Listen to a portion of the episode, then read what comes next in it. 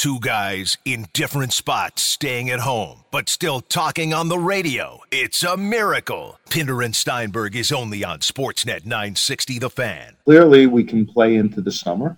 Uh, clearly, we can play next season, which we intend to do in its entirety, starting later. Um, and so, with with a lot of timing options, we have a great deal of flexibility and we're not going to rush anything. We're not going to do anything that's crazy. We're going to try and do something under the circumstances at the time that is sensible. Well, things are starting to maybe take a little bit more form when it comes to if and how the NHL is going to return and finish the season. And, and we always underline the word if because it is a big if at this point. There are a ton of variables that we just don't know about.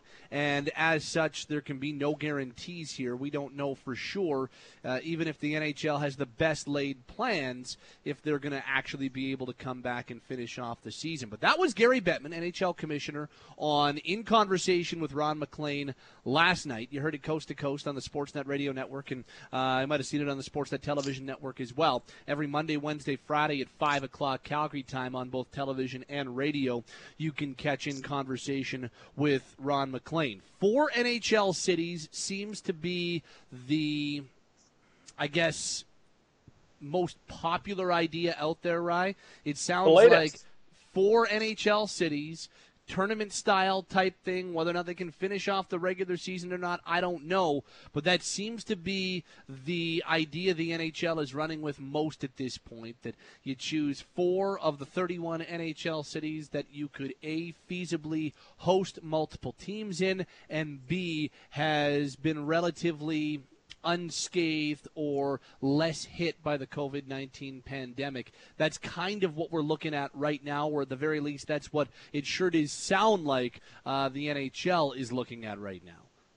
Yeah, and that's where we're at at this point, and who knows where we're at in a week. Uh, you know, it wasn't that long ago we were talking about neutral sites, and boy, this is going to be plan A for the league, or at least this is what is the latest and greatest idea that they've got. And last chat we've heard, those are not the priority. So we'll see where the priority is at in another week or two, and I wouldn't be surprised if it changes again. I really wouldn't at all.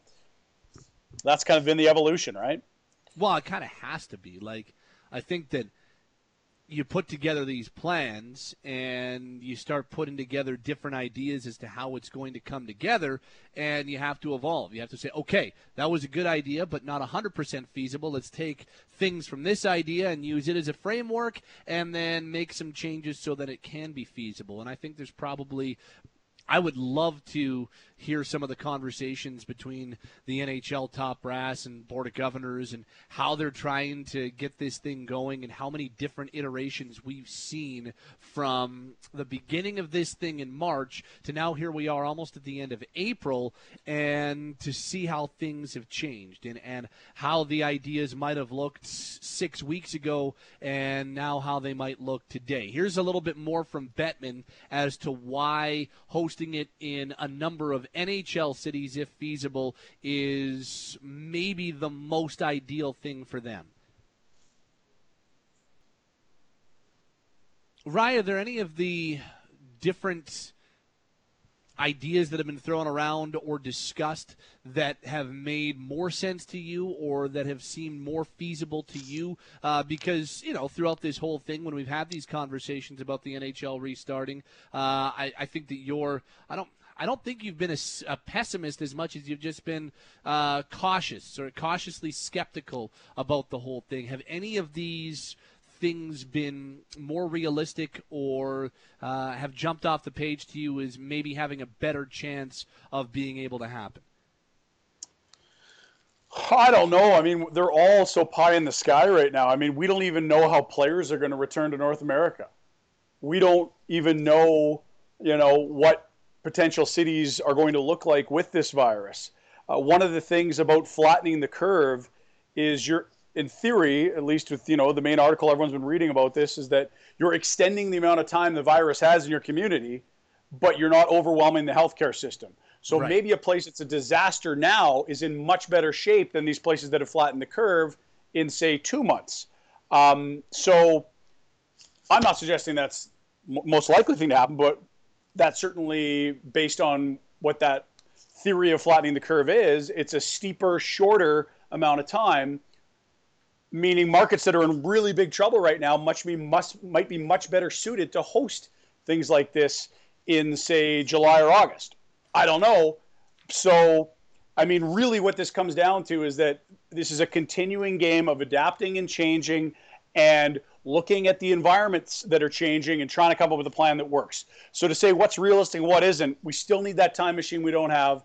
And I still think, you know, what we've heard Bettman say yesterday is going to change in two weeks, just like what we heard leaked out of league places two weeks ago is very different than what we heard yesterday. So I'm not looking at things saying they're not realistic. I'm looking at things saying we don't know what the future looks like. So how in the world are we supposed to know whether model A, B, or C is going to work better than others? Clearly, they haven't. Then yeah. Are you are you any more I don't know, hopeful, optimistic, whatever the word would be, that they can play before the end of this season or they can resume this season? Are you any more hopeful or optimistic about that?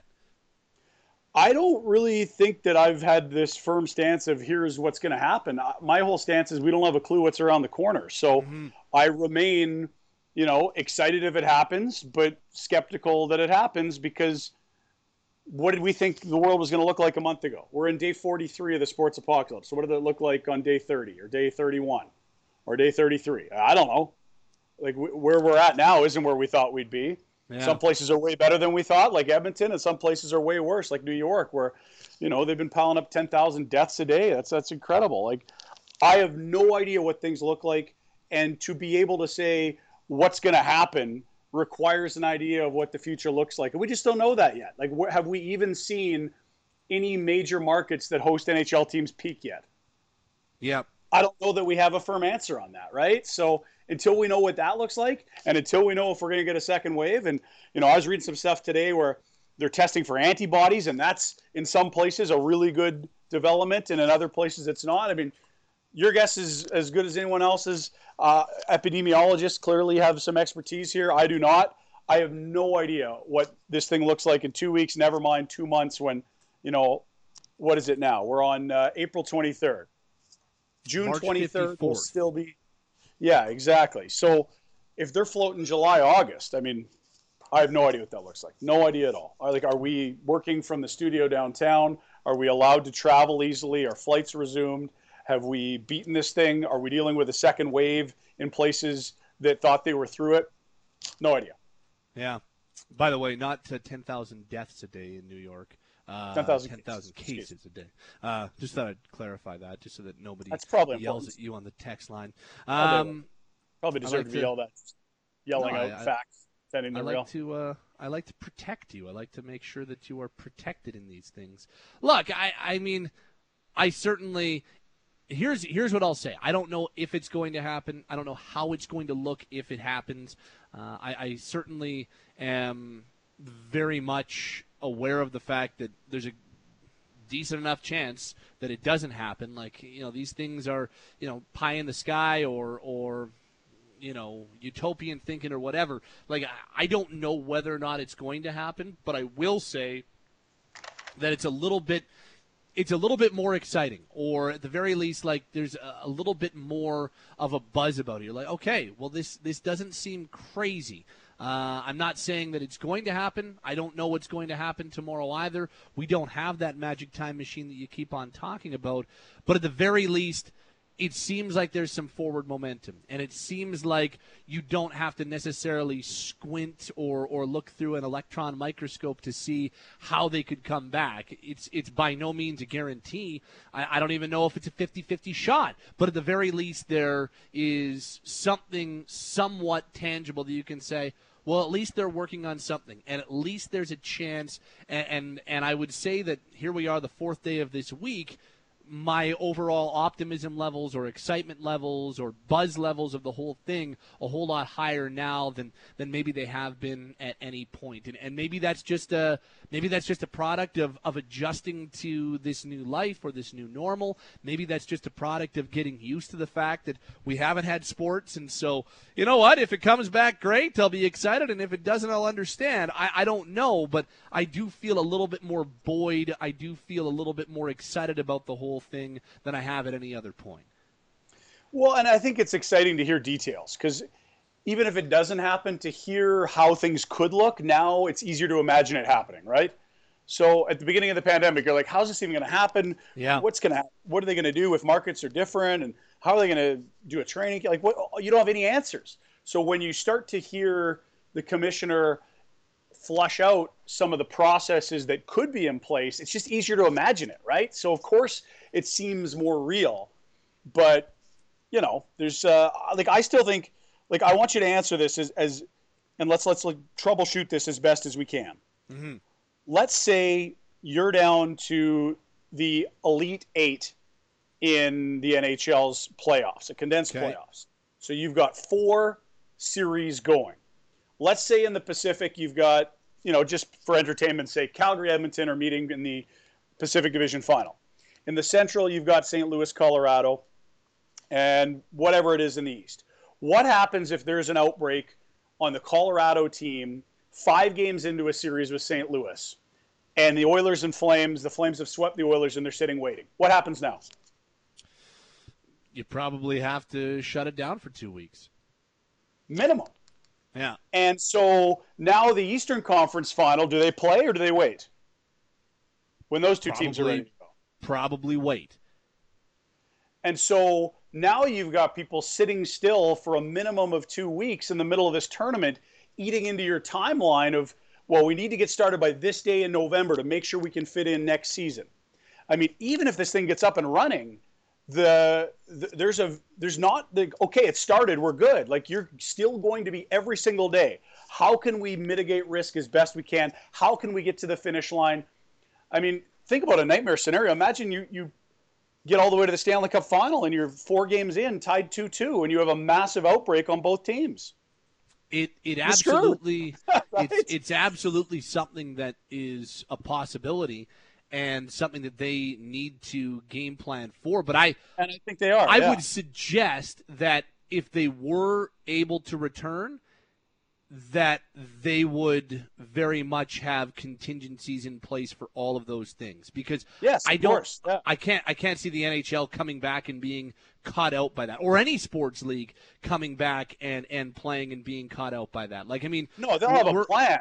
It's just whether you can finish you can have plans all you want, but if you can't control the virus, right, you might go all the way down this path of giving away the cup in this weird format under a condensed regular season. Maybe allow 18, 20, 22 playoff teams to give a chance to the clubs that were just on the outside of the wild card. You might get all the way down that road, steps away from the finish line, and not give away this thing, and or cost yourself the 82 games that they have stated is a priority if you say, okay, well, we have to finish it. We're this close to finishing. Screw it. We need four NHL caliber locker rooms because if you're going to play three games in one day, you got to be moving things around. We've got to make sure that we're taking the appropriate sanitizing procedures after a team moves out. And frankly, our buildings are the best equipped in North America to deal with what our needs may be if we go this route. We're playing 72 next year.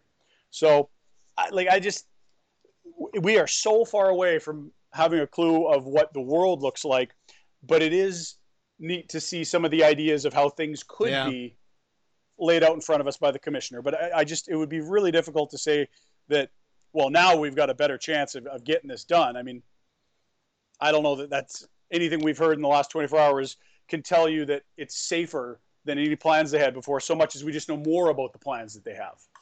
Well, and, and there's a little bit more of an idea as to where has been less hit by this thing, and you're starting to get a little bit more of an idea as to what places might feasibly be actually, you know, able to to host something like this. Um, and that's point, exactly right? at, at, as it stands thing. right now.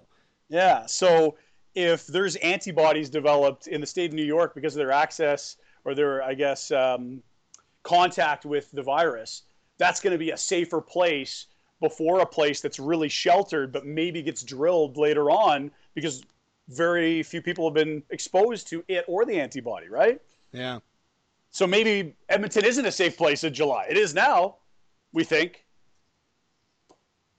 Well, and I mean, again, there's a lot of unknowns, and there's going to be a lot of if if they are able to return, there's going to be a lot of work done with local health authorities and and leading epidemiologists and all that type of stuff. Um, so, like, this is this is still a long way from happening. Like, okay, we're talking about the NHL potentially coming back, and, and there's a little bit of a buzz about the NHL and other leagues potentially being able to come back, and that's fun. But let's also remember we're still, even if they do come back, that's July, and and there's a lot that can happen, as you've said many times, between now and the beginning of July. This is the fourth month of the year. We're almost done it. July's the seventh month of the year. I know. I'm. This is what you come to this uh, this station for, is for breaking news like that. That's a long way away. So there is absolutely a lot that can happen between now and then. A text on the Glenn Moratti uh, fan feedback text line at 960 960 you know, I don't care where they want to play hockey. I just want them to get started playing hockey. And I, I, I do feel uh, that is a, a, large sentiment right now. But I think yeah. most people who have that sentiment also understand that it needs to come back safely and it needs to come back only when it's okay to actually come back. Yeah, and I think that was one of the messages that was loud and clear from the commissioner yesterday is that yes. this isn't a race. We're going to do it when it's right and that is you know an interesting juxtaposition next to we're not getting any revenues right now and that's a serious issue because one says let's hustle back and get revenues but the other says we got to make sure we do this right but but i do think there is some middle ground and that they aren't mutually exclusive that mm-hmm. you know this is a five plus billion dollar business that is pulling in close to zero dollars right now at a time when it should be at you know like high water marks for revenue with yeah. theoretically what like eight different series ongoing right now with maybe we're through into beginning of round two but i mean this should be most expensive tickets closest to max capacity if not 100% sold out TV ratings through the roof. Like this is supposed to be the bonanza playoffs. Like here we go. Everyone's making big dough. There's nothing coming in. So I get the idea of okay, let's try to get back, but as we sort of talked about before, to if you come back too early, you might not be able to finish it. So I, I understand that's that's a serious tightrope for the league to walk. For sure. One of the uh, different articles Greg Wyshynski wrote about this. Frank Seravalli over at TSN.ca wrote about this today. One of the cities that has been mentioned numerous times is Edmonton because it is what the fifth largest city in Canada, and of the five five largest cities in Canada, it has been the least hard hit. Uh, it has got a solid infrastructure model. They've got a rink connected to a hotel where you don't have to leave. Um, you've got two rinks it's a new rink. Uh, there. It's a brand new rink. The facilities are strong. Like you can understand why Edmonton has been one of the teams that has been linked to maybe hosting Pacific Division teams. Here's our premier, Jason Kenney, yesterday, who was asked about those reports and about the NHL potentially being able to resume in this province. I can say that I did receive a call from uh, NHL Commissioner Gary Bettman, um, who uh, wanted to ask some questions about Alberta's status in uh, combating COVID. And uh, uh, there was a very general conversation. Uh, we have not received a formal proposal of any kind. Um, I underscored that if there if a proposal were forthcoming, we would obviously expect the league to prepare a very detailed plan to mitigate risk. Uh, and so uh, I can't really comment further. Um, I would just say that um, uh, obviously, as we get into the summer, we, we hope to be able to uh, to see somewhat more activity in our as part of our relaunch. Um, it, it's pretty clear to me that if something like that were to happen, uh, we would not have uh, large crowds gathering in arenas. Um, but I gather the NHL is looking at, at finishing the season uh, in arenas uh, for televised, television purposes, uh, but without large crowds. Whether or not we could accommodate that, we do not yet know. We have not yet uh, received a formal request, and obviously we would turn uh, to the Chief Medical Officer uh, for her advice. There's a little bit more on this whole story.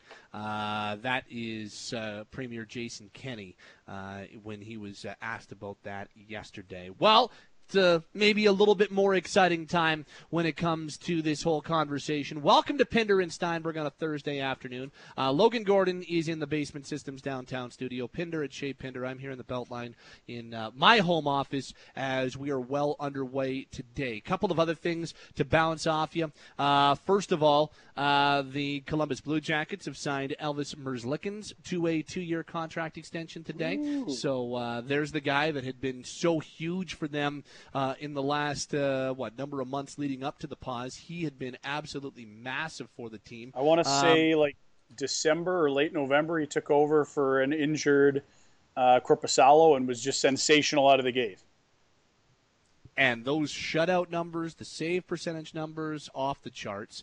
Uh, so he's been signed to a two-year contract extension in Columbus. Uh, top of the hour, some very significant news potentially coming for our city. Uh, whether it's a postponement, a cancellation, or no news, I don't know. But there is an announcement coming from the Calgary Stampede at the top of the hour. Our sister station at 660 News will have all the details over there. But does that mean a cancellation of the 2020 Stampede? Does that mean a postponement for the time being before, you know, trying to see if they can run it later than usual? I don't know the answers to those questions, but that is at the top of the hour. And finally, a little bit of normalcy tonight, Ryan. And I am excited for the next three days because it's not going to look like the normal NFL draft. It's not going to be at Radio City. It's not going to be on the uh, on board on on Broadway in Nashville or where it was supposed to be on the Strip in Las Vegas. It's going to all be remote. On the fountains. I know they were going to have boats and they were going to have a stage overlooking the Bellagio fountains. No, that's not going to happen. But the NFL draft does start tonight. Three rounds with round number one going this evening. I'm excited for it. I'm excited for it because it, it even even though everything is completely in bizarro world right now, and we don't even know if the NFL is going to be able to play next season fact of the matter is, the NFL draft tonight and over the weekend, it's, it's just going to be a little bit of a distraction, give us a little bit of sports to talk about, and make us remember kind of what the sporting world used to be before this whole thing started. I'm looking forward to tonight.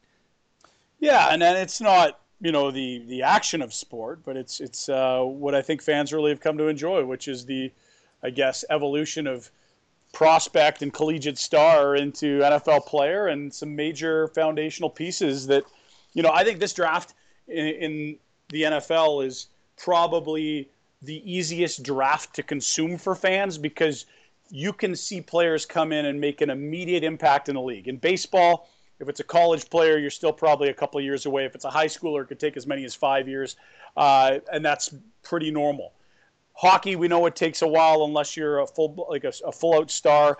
And the NBA, there's a lot of hit and miss because there's just not a lot of minutes out there. This mm-hmm. is the league where guys from round one all the way through to the end of the weekend will come in and make massive impacts immediately in the league. And so, for that reason, the payoff is just that much quicker. It's easier to get into drafts because you don't have to wait a half decade to know if it was a mistake or a good move, right? It's a yeah. fun one to watch. Uh, so that is tonight, and we have got NFL draft coverage for you starting at 5 o'clock. So Pinder and Steinberg wraps up tonight, 5 o'clock, NFL draft coverage tonight. Uh, that is what we've got for you here on Sportsnet 960, the fan. Round one of the NFL draft coming your way starting at 5 this evening, and does some definite Canadian content. Notre Dame receiver Chase Claypool looks like he is absolutely in the mix to go on night one of the NFL draft. The uh, Abbotsford product uh, has an opportunity to go somewhere in the first round he's probably the only Canadian who goes on night one, but some day two and day three. Like this could be one of the strongest NFL drafts for Canadian prospects we've ever seen. Uh, Neville Gallimore, who is the number one ranked CFL prospect, looks like he'll probably go at some point. He's out of Oklahoma. Uh, he'll probably go some point tomorrow. We mentioned Claypool out of Notre Dame. He was the number two ranked uh, CFL prospect. Uh, University of Alberta offensive lineman Michael O'Connell looks like he has an opportunity of being drafted over the weekend. And it's not just guys who get drafted, but immediately following the draft, there's always those priority signings. Uh, we're going to talk to Deshaun Brissett coming up at 3:30 today. He's the number five ranked player in CFL Central Scouting. Does he go over the weekend? Does he get a contract over the weekend? How does that affect his CFL draft status? The CFL draft is a week from today, so lots of football for you over the next week or so. We're underway on Pinder and Steinberg. When we come back, more on this story about the NHL, though, with our NHL insider Chris Johnston. He joins us coming up in about five minutes' time. Pinder and Steinberg on a Thursday. Sportsnet 960, The Fan. Calgary guys staying at home. Ryan Pinder and Pat Steinberg talking sports, pop culture, life, and anything else. Your afternoon diversion is right here. Stream online at sportsnet.ca slash 960. Download the Sportsnet or Radio Player Canada apps. Pinder and Steinberg are on Sportsnet 960 The Fan. Let's say hello to our NHL insider, Chris Johnston, now from Sportsnet and Sportsnet.ca. Joins us Tuesdays and Thursdays on the program. And uh, CJ, looks like maybe a little bit more in terms of a plan starting to take shape on a potential NHL restart. We're starting to hear a whole lot more. Uh, I know that you wrote on this today. Commissioner Gary Bettman speaking with Ron MacLean on In Conversation yesterday. Like it, it feels like maybe we're starting to get more of a, a picture of what this might look like. We are, and I think that that's because the NHL is starting to make some decisions. You know, namely ruling out a few of those neutral site uh, options that uh, they had at least uh, considered in, in theory, uh, you know, when they were looking at contingencies. And, and now the plan is pretty clear that they, you know, are going to have, if they can play, of course, being the, the huge caveat here, but they're, they're going to pick, uh, you know, some NHL cities to uh, centralize games in.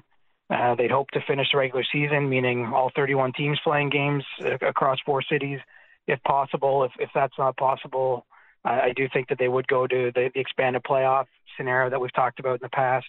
You know, probably something uh, like a 2014 scenario in those cities. But but one way or another, it, it is becoming clear kind of the the the way they envision this, and and you know I think it's a reflection as well of all the things that are needed to make the the bubble work here. Uh, you know, with the coronavirus to to you know, have have places with certain facilities, have hotels nearby those arenas, and lots of other ice as well to for teams to skate on and practice. So, what are some of the logistics and concerns the NHL needs to take into place? Like, what are some of the keys that they're going to have to make sure that they have all ironed out if this is going to be an actual reality? Well, namely, I think they're going to need permission. And, you know, at this point, they, they've reached out to some local government people.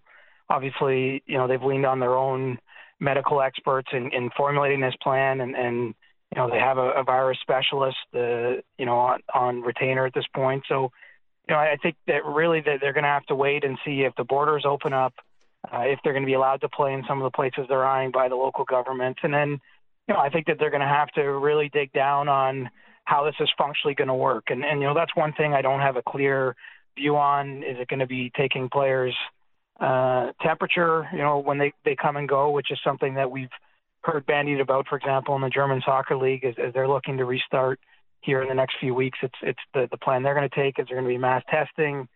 You know, I think that the, some of the nuts and bolts of this haven't been ironed out, and frankly, haven't been taken the NHL Players Association yet either. So you know, I, I would presume when and if that happens, that, that there could be some changes and some negotiations around some of these things. But you know, I think that that really is it. That they're kind of you know mapping out how it would look, and then they're waiting to see if they're able to do it. If if if the governments will allow it, and and if that is the case, obviously they have to have discussions with the players and uh, you know make decisions that way before going forward with it and I know that they haven't necessarily had formal conversations with the Players Association about this, but do you get the sense from players that you've spoken with and been in contact with that you know there is a, an appetite to do something like this? I think it's it's touch and go. You know, I, I've heard from some guys that have concerns about potentially being away from families for for two months or something. If you know you're talking about a team that ends up going and finishing the regular season, which on its own the league thinks will take three weeks if they can do that, and then you know whatever period afterwards the, the playoffs take up. I mean, there's that's a lot to ask of the players, but you know obviously there's there's other guys either that don't have families or maybe that are less concerned with that. I think that they'll, they'll obviously uh, you know among a population of players at 750 deep, there's going to be a range of opinions on on that type of thing, and and you know some of those concerns I think will have to be addressed. But ultimately, if the league finds a way to, to do this safely, you know I have to believe it's it's likely to happen if if they're going to be allowed to to operate in these jurisdictions where they want to play, and and uh, if there's nothing in the way, and they come up with a plan that that protects to the best degree possible everyone's health and safety. You know, it, it does seem as though they're quite intent on, on trying to execute this idea and, and find a way to complete this season. One of the uh, cities that has been thrown around or, or mentioned numerous times is Edmonton. I think uh, uh, Minnesota, Raleigh have been two of the other cities. Like, are these are, are these the leading ca- candidates for where they would be looking the way you understand it too? Yeah, I think that we could call them leading candidates, but but they're not only candidates because you know, I think the league's mindful of the fact that you know we're still two and a half months out, probably give or take, before this would ever come to life, and and there's the possibility for outbreaks, there's the possibility for change of heart and all those things. So I, I think that they probably have a list that's more like ten cities deep, give or take, uh, of of options. You know, the the appeal, especially of in Edmonton, is that they have a practice rink right within the the building there. Uh, they have a nice new hotel right across the street that's connected by a land bridge. Uh, you know, I think that there's a way to contain that that building, and obviously it's a newer arena with lots of amenities, lots of uh, different dressing room space, and everything needed to to make this happen. I, you know, I can see uh, the appeal of that that city in particular. I think Toronto is one of the places they've looked. Uh, Tampa and Florida both. I've heard Vegas is a possibility. I think Calgary might even at least be be looked at. And and so, you know, the, the the cities you've heard are probably, I would say, at this point, the most likely, but they're certainly not the only places the league is is looking at as a possibility. And and um, you know, a lot of this will depend on on how things develop with the virus here in the next couple of weeks and, and months, and and where things are at. I guess at, at that point. And final one on this, and and that's just on you know going back and, and watching Ron with uh, with Gary yesterday, and, and the commissioner talked about how they, they don't want to rush this back. Being first back doesn't matter, uh, but at the same time talked about how it is definitely an issue. I know that you quoted this on your Twitter that you know right now there's no revenues coming in, and, and that is certainly something that, that can't be overlooked. Where do they? Like how difficult is that to strike the balance of not rushing back, but also knowing that they they do need revenues to start coming in at some point. Well, I, I think it's it can almost be categorized two ways. I, I, they just don't see themselves as racing, say, against the NBA. And you know, let's face it, the, the NHL has some disadvantages if we're talking about you know which North American sport can get up and running first. I mean, the, the mere fact that we're probably looking at three week training camps uh, just because players have to get back on the ice and, and get in, in shape that way is probably going to put them at a disadvantage if we're handicapping, you know, which sport can get back sooner. I don't think that there's the same sort of technical specialized skill that NBA players, you know, haven't been able to work on. Obviously, I'm sure some of those guys haven't been able to shoot and all those things, but you know, I, I do think that that puts them in a spot where it's going to be hard to to race back. But you know, all that being said, I think that the they're cert, they're not downplaying the fact that they they want to get back, and I think you know, quite honestly, the league's willing to play into September uh, if that's what it takes. You know, I, I don't know that there's the, the cutoff date is maybe even as early as I once thought it was. You know, maybe they, they don't even start till August. I don't think that can be completely ruled out. I doubt it's it's certainly not the preferred way. Obviously, that they'd like to be playing games in June if if that allows. But you know, I think that they've they're they're approaching the calendar with a high degree of flexibility, uh, and so that that's where the priorities lie. It's not so much about where they stand versus the other sports leagues, but I do think that they're going to do everything they can to finish the season and find a way to, you know, start to claw back some of that revenue that, that will be lost for 2019-20 and, and you know build some some momentum into the the season to come after it. He's Chris Johnston, our NHL insider, joins us Tuesdays and Thursdays on Pinder and Steinberg. CJ, like just listening to what you laid out there, the, the notion of teams that are so far out of it that playoffs are unrealistic, even if they run the table and get help. I find that fascinating, especially when uh, we recall the comments that Drew Doughty made. Is there, uh, do you think, a way to welcome 22 or 24 teams back, or is this all about trying to recover as much revenue as possible and, and even bringing back teams that are probably operating like they're heading into the offseason because there's there's nothing left to play for in the standings? Certainly, the priority is is to have all 31 teams finish off the regular season. And so there were 189 total regular season games left when the season was paused. You know, the league thinks they can play in three weeks using four venues, three games a day, can can churn through those games in, in roughly three weeks uh, to to finish off the season. Now, I don't know how likely that is. It, it's it's hard for me to even handicap, you know, if that's going to happen. But that's that's it's pretty clear that's the message here. I mean, if you're a member of the Detroit Red Wings or Anaheim Ducks or San Jose, you know, one of these teams that's clearly I mean, the case of the Red Wings, already actually mathematically eliminated, but but you know teams that that maybe weren't expecting to play. I, I think that you have to interpret what's being said here as at least a, a stronger possibility than before that you are going to play because you know with four centers, you know, sort of one per division, if that's how it all shakes out, it it is a workable plan. And you know, I think that part of this is that some of those teams have individual TV deals.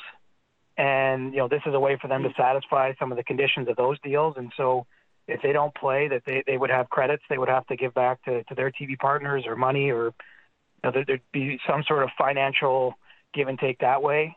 And so i think that that you know taking everything into account and leaks had a lot of discussions with you know calls with team presidents calls with marketing managers calls with the gms obviously calls with the owners and the board of governors that you know, I think taking into account the feedback from everyone that the league feels the best way is to try to complete the season. Now, what's interesting is if you have four centers, I mean, it, it's not going to be the season as it was originally mapped out. It'll be all intra-divisional games uh, being played. So, you know, if you're a team that had 12 games left, you're going to, you know, have some combination of games against your division, you know, equaling 12 to get to the, that number of 82. Uh, so it's not exactly the season as originally conceived at least from my understanding of what's been discussed. But you know, I do think that the preference is to have every team play 82 games to to help them satisfy local commitments in their markets with sponsors and, and TV partners, and then also to, I guess, preserve a version of what's an 82 game season with statistics and everything, and, and then you probably go right into a 16 team playoff rather than some of the expanded formats we've discussed. What happens if there's an outbreak in one of these, say, four central locations? How much of a wrench is that in the plans if, if, if one of the four is immediately halted? You are a expert at your craft because to me that is the one question, burning question, most important issue, and I don't have an answer. Hmm. Yeah. I don't know how they intend to address that, but I think that it, it will be the most important issue that they have to you know, first satisfy the players with, you know, address with – the PA if if they if they get to a stage where they can discuss this as more of a hypothetical than it is today, and, and if it looks like it can become reality. And you know, I think the public is going to want to know about that. I mean, if you live in a city like Edmonton or St. Paul, Minnesota, or Raleigh, or somewhere where all these players are coming, I think you're entitled to kind of understand what uh, measures the league's taking to keep the population safe. You know, by bringing people in some cases you know, players and staff maybe that have been over in Europe uh, during this period that, that the outbreak's been going on and bringing them all into your community and testing and how that's all going to work. And, and, you know, it's, it's pretty, I think, self-evident that the league would view the, the idea of canceling, you know, going through all this training camps, starting to play and then having to cancel the season. I mean, that, that, that almost can't happen. They have to do absolutely everything possible, I think, and, and you know, given how the virus spreads. I mean, I don't know if there, there's ever going to be a 100% fail-safe plan here, but they're, they're going to have to have a way of addressing this, and they're going to have to contemplate the possibility that, you know, one or more players or staff end up getting the virus and, and potentially passing it on in the close environment that the teams inhabit if they are able to go ahead with this. And hmm. you know, I, I don't, I don't really yet know how they plan to do that, but you know, I do think it's the most important issue probably to address if, if this becomes a reality. Well, and I guess it underlines just the fact that I think as sports fans, we're all at home and there's nothing live on TV, and we may view the finish line as yes, sports are back on this date. but that's almost like the beginning of a second leg for this league because getting back is one thing, but then to keep your league safe and healthy and running is also a, an arduous task, isn't it? It is, and I think there's going to have to be some degree of risk here, and, and it's going to be managed risk. It's going to be well thought out risk, but you know, again, I, I don't think it's possible to, to say 100% that that the, there won't be some sort of outbreak that a player or staff member involved in this won't contract the coronavirus. I, I don't know that they can create the conditions where that's possible. Obviously, everything will be done to a, a crazy degree. I think the level of sanitation, the physical distancing, the ensuring anyone that comes anywhere near in contact with the, the, the teams is also observing, you know, sort of quarantine or self isolation period. But um, you know, this this is a bit of a silent disease too. Not everyone uh, virus. Not everyone realizes they have it, and, and there's all sorts mm-hmm. of things that go on there with that. And so, you know, if, if they restart, there's, there's going to be a possibility. Uh, I don't know what the percentage is, but there's going to be some possibility that that, that happens. And I think the leagues are, is going to have to live with that idea, and they'll probably be a little bit afraid of it because you know they wouldn't want to see, uh, especially a, a major outbreak that requires them to shut down the games or stop stop playing. I mean, that, that's that's sort of a, a nightmare scenario in this, but you know that's that's part of what all these leagues will will be thinking about as they, they get up and running again. CJ, uh, Chris Johnston's with us, by the way, our NHL insider, kind of on the same wavelength the the NHL draft is is a fascinating conversation too. The league doesn't know how they're going to restart, but they're starting to kind of frame plans of a of a J- July restart, and yet there's also talk about a June draft. What can you tell us about what the NHL is thinking about about the 2020 NHL draft?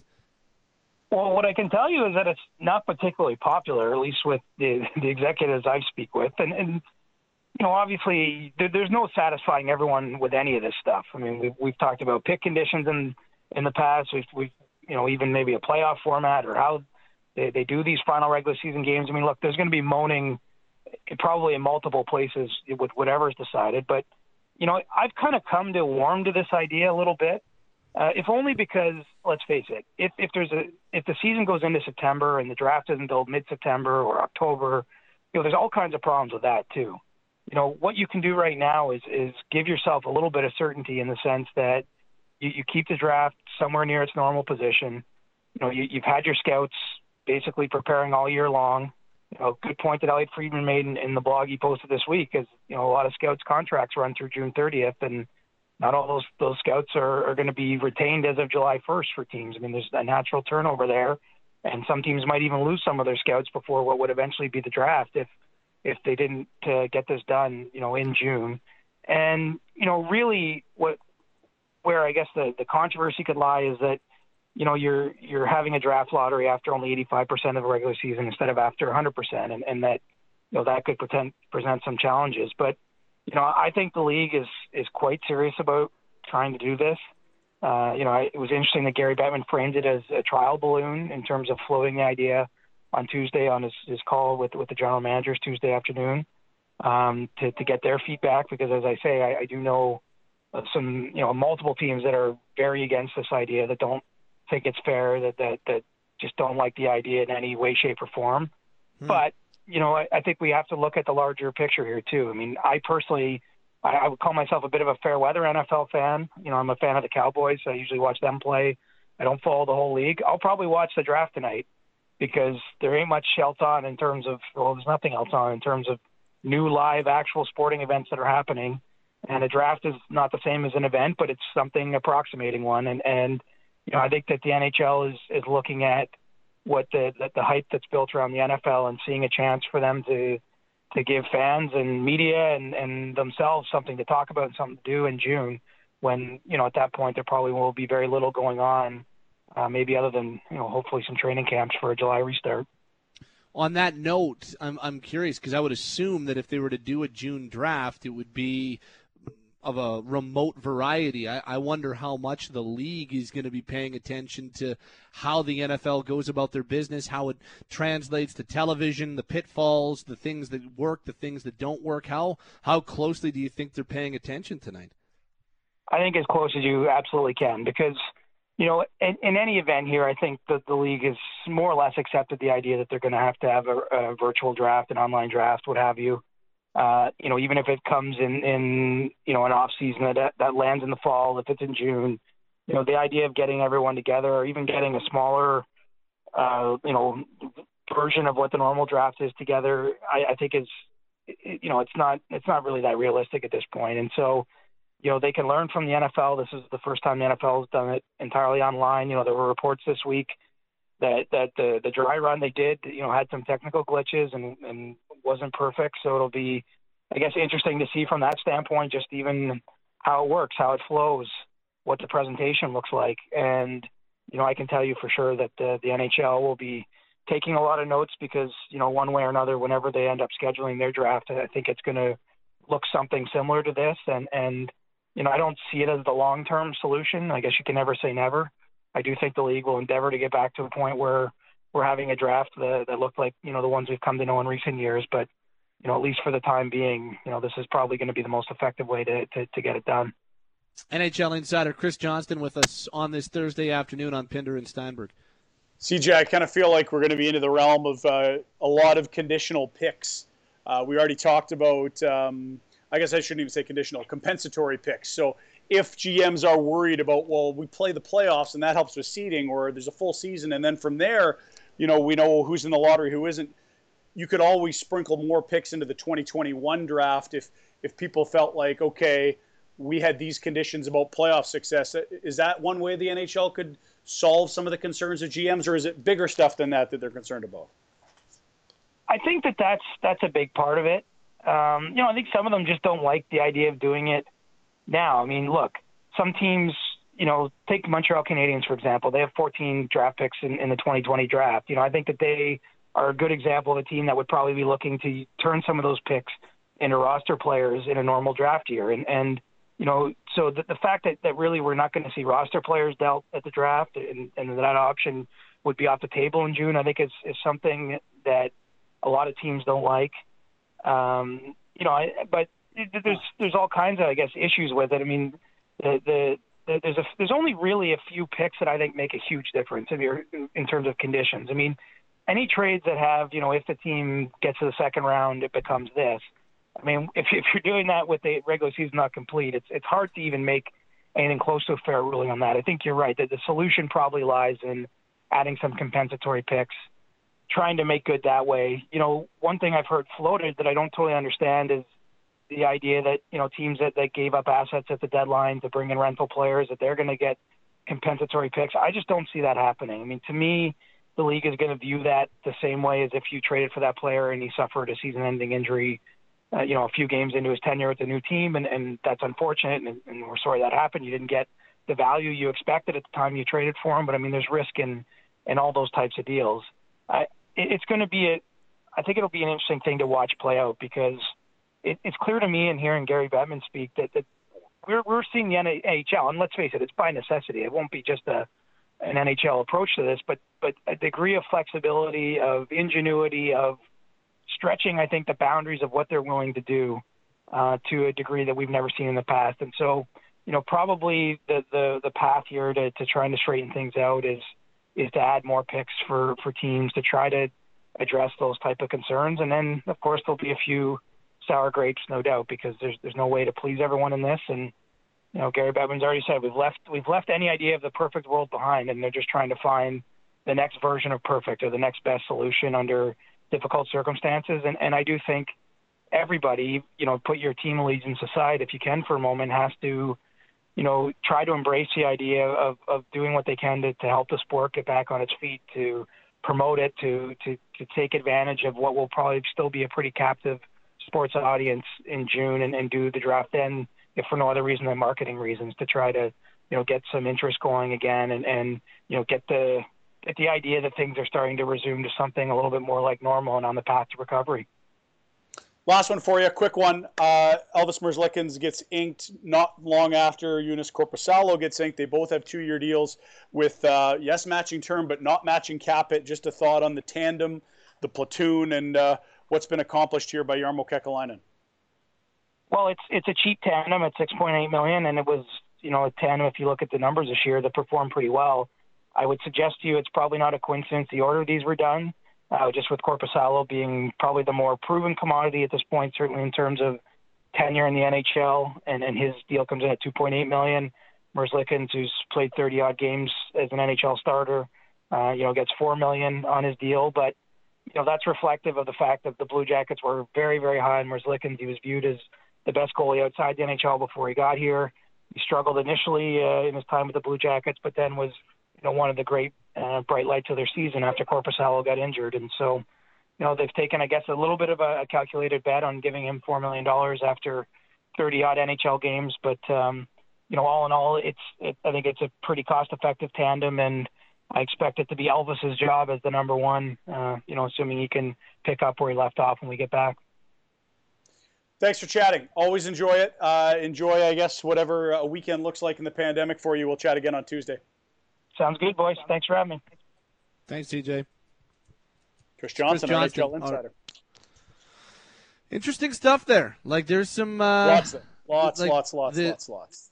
The NHL draft in June before a season is finished potentially is is just fascinating to me because it's so well, different than what we're used to. Well, it's exactly what we are used to in terms of the time frame, but to have it before a regular season's done is absolutely crazy. Now, equally crazy was the first time I heard, "Oh yeah, we'll do the draft in the fall." It's like what? Like you'll already have theoretically European leagues started with like we see a lot of times you'll draft this 18 year old or 17 year old out of the top league in Finland or Sweden, maybe even mm-hmm. the KHL. Those players are already playing, so they have to have contracts in play. I mean, that's just one angle of it. I had never even thought about what CJ brought up, which was that okay, I'm a team that gave up some picks, but I've got a really deep roster. I'm going to turn some roster players into more picks in the weekend of the draft, and that's how I'll recoup some of my loss. I, I never even conceived of that because you could you could have done that in September, but you can't in June if there's still a regular season to go and you pass the trade yep. deadline.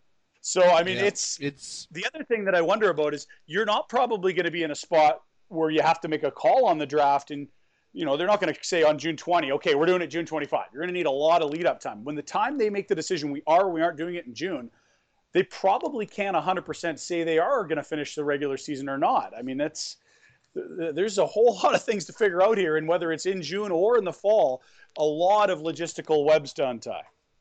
Well, yeah, and I mean, just take a look at all the uh, all the prep time that needed to be uh, in place for the NFL draft to go about their business. They've got 32 teams, while the NHL's got 31. So to be able to have all the technical, uh, all the, the, technical stuff figured out, all the IT stuff figured out, um, and then to be able to broadcast it on television and, and Sportsnet to do it, or the NHL Network to do it, like there's there are so many things that would need to be planned for, which is why you need that lead time. They'd almost need to set it being like, look, we don't know if the league's going to come back if we're going to be playing again this year. But we do know the draft's going to be in June. We'll deal with it and let's go about our business that way. Um, yeah, I'm uh, fascinated to see where that story goes in the coming weeks here. Thanks to Chris Johnston. He joins us Tuesdays and Thursdays. A busy show for you with Kelly Hrudey joining us around the corner. We have yet to catch up with the former LA Kings goaltender and the uh, television color voice of the Calgary Flames, Kelly Hrudey,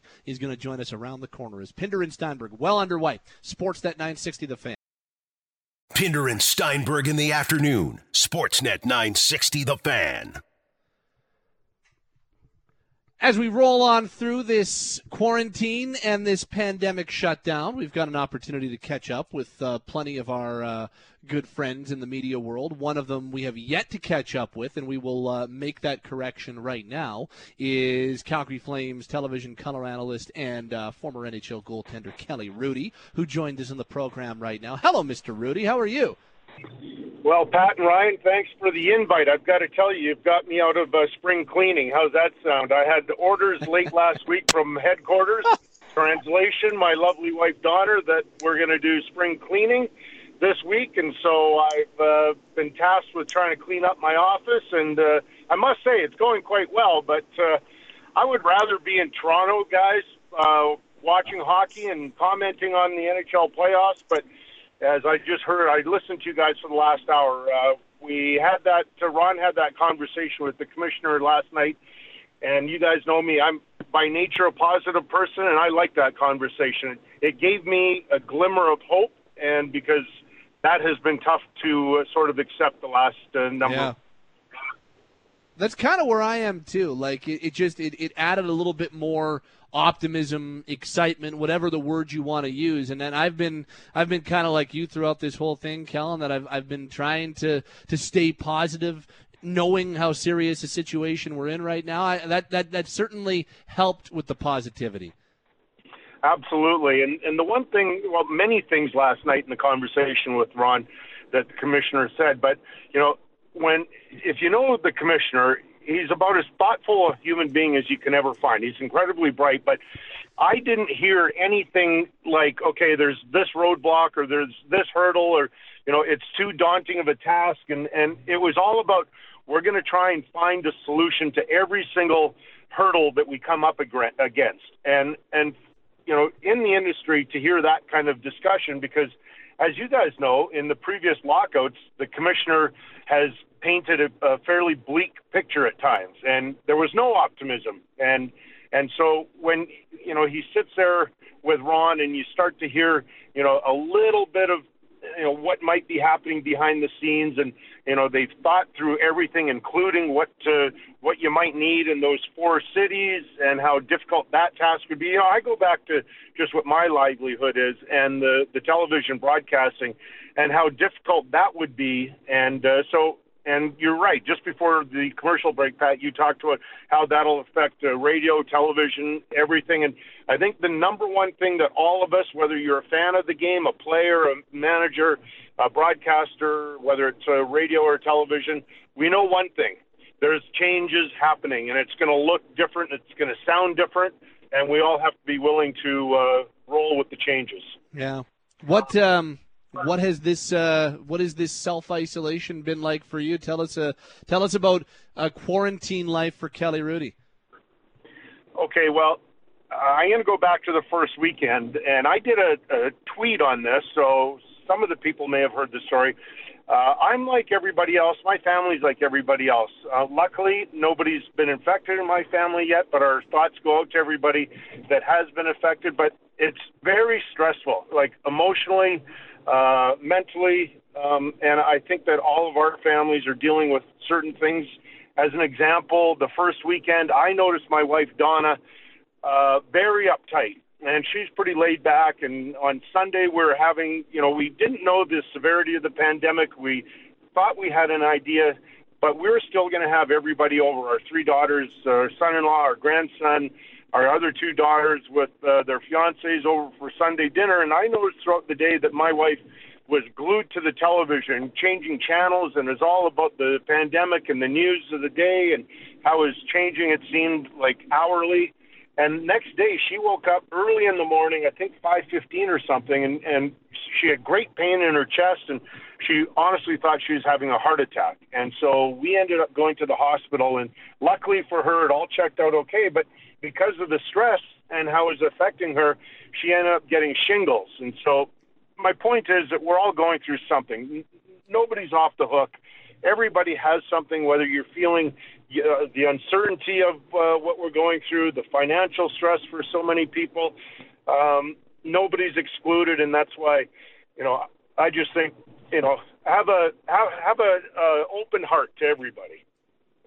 Very well said. That's uh, very well said. I appreciate you sharing that, Kelly. Is uh, Kelly Hrudey is with us uh, from Hockey Night in Canada, from uh, your Calgary Flames telecasts on Sportsnet television, and uh, former Los Angeles Kings goaltender. And, and it's funny, uh, I mentioned that, Kelly, because on this date in 1993, you and the Los Angeles Kings lost to the Calgary Flames in round two of a series that you would eventually win in six games. Um, the Flames had a 2 1 series lead, and you guys won three in a row. It's We've been doing a lot of this date in Flames history and this date in NHL history. And yeah, you, that, that, that 1993 run to the Stanley Cup final for, for you and the LA Kings, it started with a six game series win over the Flames. Okay, so I have many memories of that series and uh, some highs and lows. Uh, I was the starting goalie. I went through the most difficult regular season of my life. Uh, I was uh, in a ditch for basically two months. I had uh, some sort of episode in Milwaukee, one of the neutral site games that I'm sure was uh, related to mental health. Um, and I couldn't get myself out of the ditch until, luckily for me, my head coach Barry Melrose went to bat for me, went way out of the limb, and uh, hooked me up with Tony Robbins. And because of the, my work individually with Tony, I was able to dig myself out of that ditch. But going into the playoffs, I was the starting goalie. We won Game One, I believe, it was a Saturday afternoon in Calgary. Um, the next game, we absolutely got hammered. I, I can't recall the score, but I believe it was something like nine-two or something like that uh, went back home and lost. And uh, Barry Melrose once again made the wise decision to go uh, switch goaltenders, and he put in Rob Stauber, our, our other goaltender. Rob was magnificent at home, uh, perhaps one of his best NHL games uh, ever.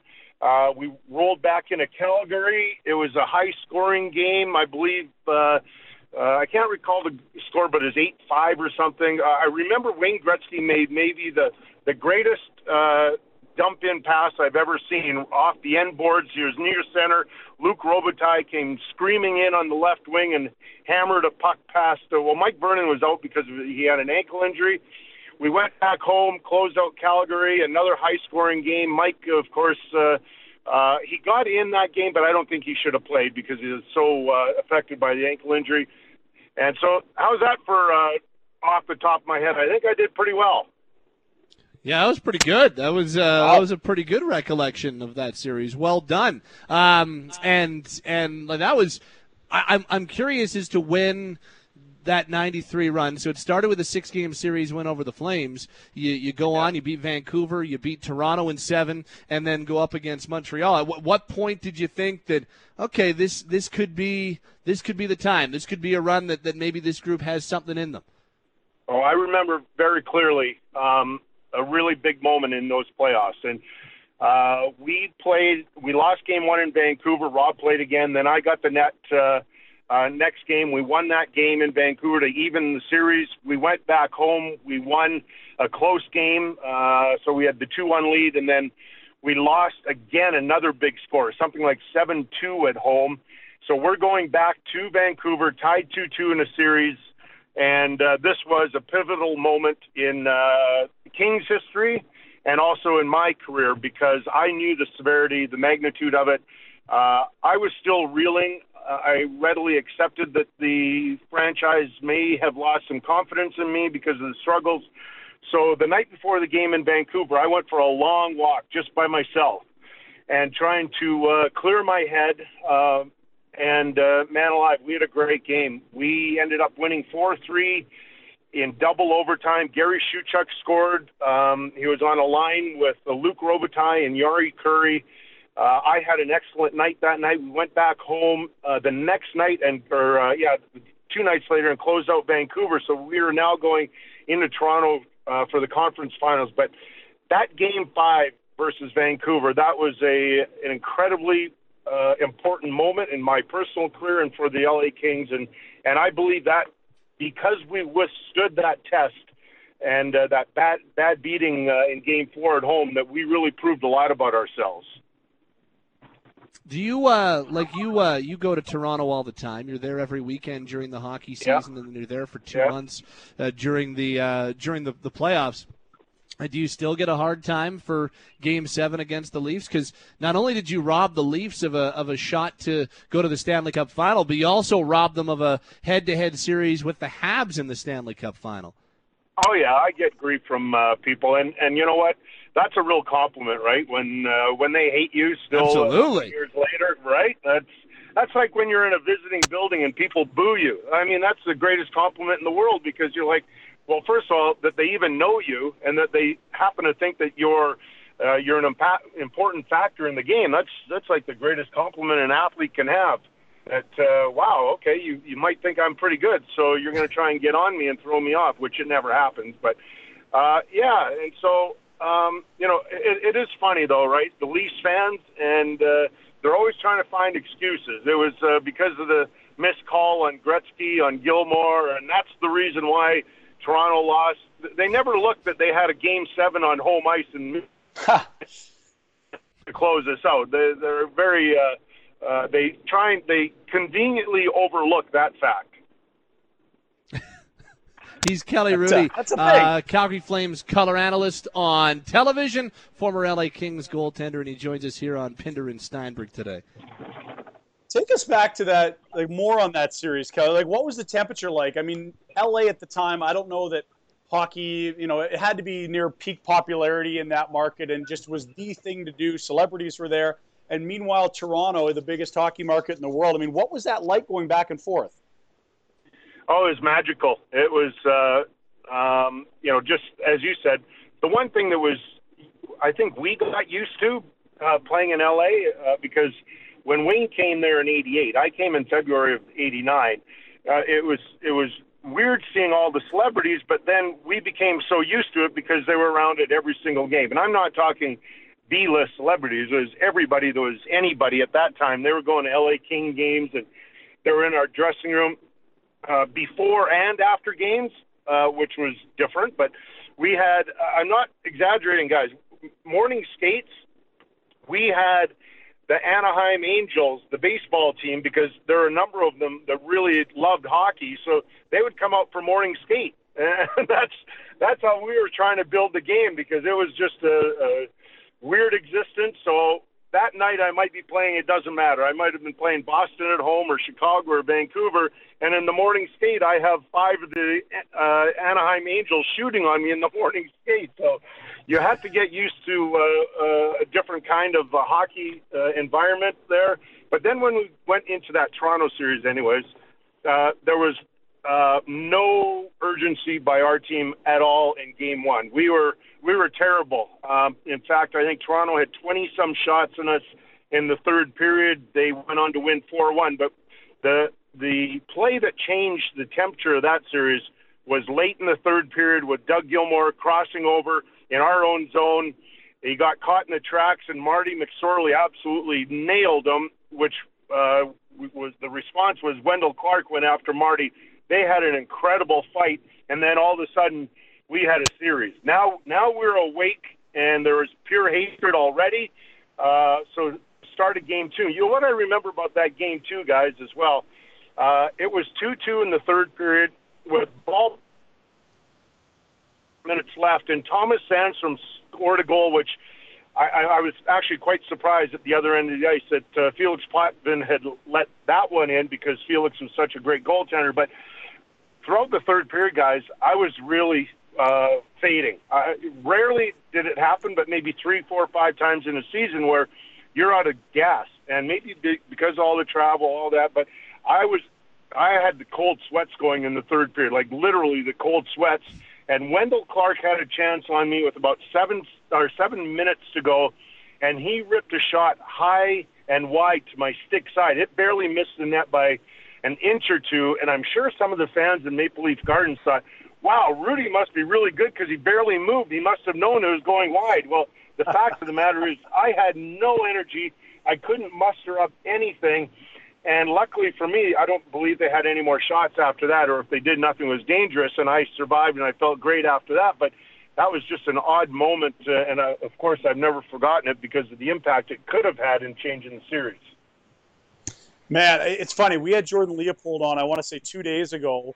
He's back in Minnesota with his family. He retired in his early 30s, but he talked about the toll of that 04 run with the Flames. He said it took three or four years before he even felt like a normal hockey player again because of all that damage done. And you might not be speaking as much physical as you know all the other stuff that's involved with the series, but I mean, I think we take for granted as fans just the damage and the toll that some of these long playoff runs can can have on players. Oh, 100%. And and you know, with uh, to Jordan's point, and we're not looking for sympathy. We're not asking for comfort or, uh, oh, oh, woe is me. But the fact of the matter is, if you're going to play and go through a grind like that, it's going to have an effect on you uh, physically. And if you're going to play a long time in the league, you're going to have uh, catastrophic injuries that you'll have to live with the rest of your life. Like I, I can't, I couldn't believe. I think it was about at least two years after I retired and I started to wake up in the morning and I started to feel pretty good. And I was like, what's going on? I haven't, I haven't woken up one day in the last 14, 15, 16 years where I, my body hasn't ached.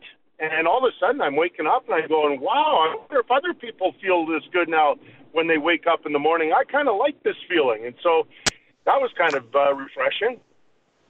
Yeah. Uh, wow. Hey, um, I don't know if you saw it. I think it was Marty Brodeur. There's someone had a column up on the Athletic about uh, retired players and the pain they're in. He's got a lot of numbness on his blocker wrist and the inside of his catching hand. Does that relate to you, or is that a little different than uh, than what you've experienced post goal? He certainly had uh, a, a, ton of pucks over that incredibly long career he had. Absolutely. So I was a part of that uh, article. Scott Cruikshank from Calgary here wrote it, and so I had a real long discussion with uh, Scott going through my issues, and like I said, every single guy has them. But uh, my greatest, uh, I guess, uh, injury, my catastrophic injuries that I'm talking about, uh, would be my ankles. So my ankles. Some days I wake up and my ankles decide to cooperate, and we have a good day, and some days they don't. In particular, my left ankle, I blew that up uh, the day before training camp in 1995, my last year with LA and uh, it, it's bothered me ever since. Um, some days are good, some days I can't barely walk, and uh, I'll, I'll tell you this: I had no idea my other ankle was uh, uh, badly damaged. But I go to San Jose. I'm, I'm a free agent, and uh, so we kind of agree to terms. And but then Dean Lombardi, the general manager, says, "Okay, so the last piece of business is." We know your ankle injury, so you have to pass a medical. And so Dr. Ting was the orthopedic surgeon with the Sharks at the time. So I am sweating bullets. Like I, I, I know the severity of my left ankle injury, and I'm thinking, please, please, please, please pass this test somehow. And uh, so the exam's over. Dr. Ting says to me, okay, Kelly, I have some good news and some bad news. What do you want to hear first? I go, well, give me the good news. He goes, I'm going to pass you. The bad news is your so-called good ankle is way worse than your so-called bad ankle. So hmm. you are going to have terrible ankles for the rest of your life until they ever come up with uh, ankle replacement surgery, which I've looked into, and I don't think it's to the level that uh, I want right now. I don't think the technology is quite there. So one day, I hope to uh, to get that uh, fixed. Kelly Hrudey is with us here on Pinder and Steinberg Sportsnet 960 The Fan. Still, one last one for you, Kellen. That's just on the uh, team that you now cover on a full time basis, and that's the Calgary Flames. We don't know uh, when, if they're going to return, but uh, just a thought on how the team was trending prior to the pause. Okay, so I'm going to go back to a conversation. I, I, Pat, I'm not sure if you were on the interview, but I know Ryan, you were. Uh, late January, when Don and I had just returned from the Kananaskis Lodge Spa. and the outdoor spas and all that, and I was I was having the conversation with you, and I was saying, you know, here's my sort of slant of the Flame season. They've had a lot of highs, a lot of lows, but they had all sorts of uh, sort of issues they had to deal with, and they were overcoming every sort of conflict and I thought that might be a good thing that they had never given in to the like the the line I like to say is "Oh woe is me" and and so on. Feel sorry for themselves. Every sort of uh, conflict they faced, they got through it, and I believe if they were to make the playoffs, that they were going to be a stronger team mentally than they were versus uh, the Avalanche last year. I couldn't believe how quickly they folded last year. That was shocking to me because I thought they uh, they had played so well during the regular season.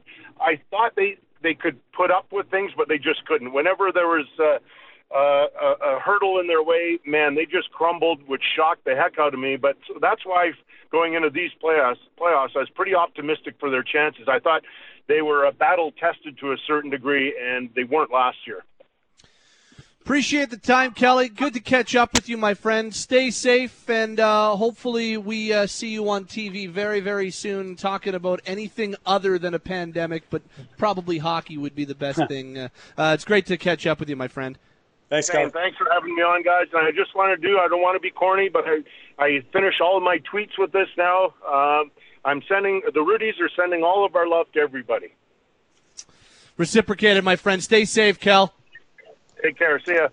It's Kelly Hrudey on the Atlas Pizza and Sports Bar guest hotline. The bar may be closed to patrons during these trying times, but they are open for business. Pickup delivery available by calling 403 248 3344. That's 403 248 3344. 44. We do have some breaking news in the city of Calgary. Um, I, I, don't know how much of a surprise this is, and when you go and, and read the reasoning behind it, it really becomes clear. But the Calgary Stampede Board has announced this afternoon that the 2020 edition of the Calgary Stampede is canceled for the first time since this became an annual event in 1923. The Calgary Stampede has been canceled for 2020.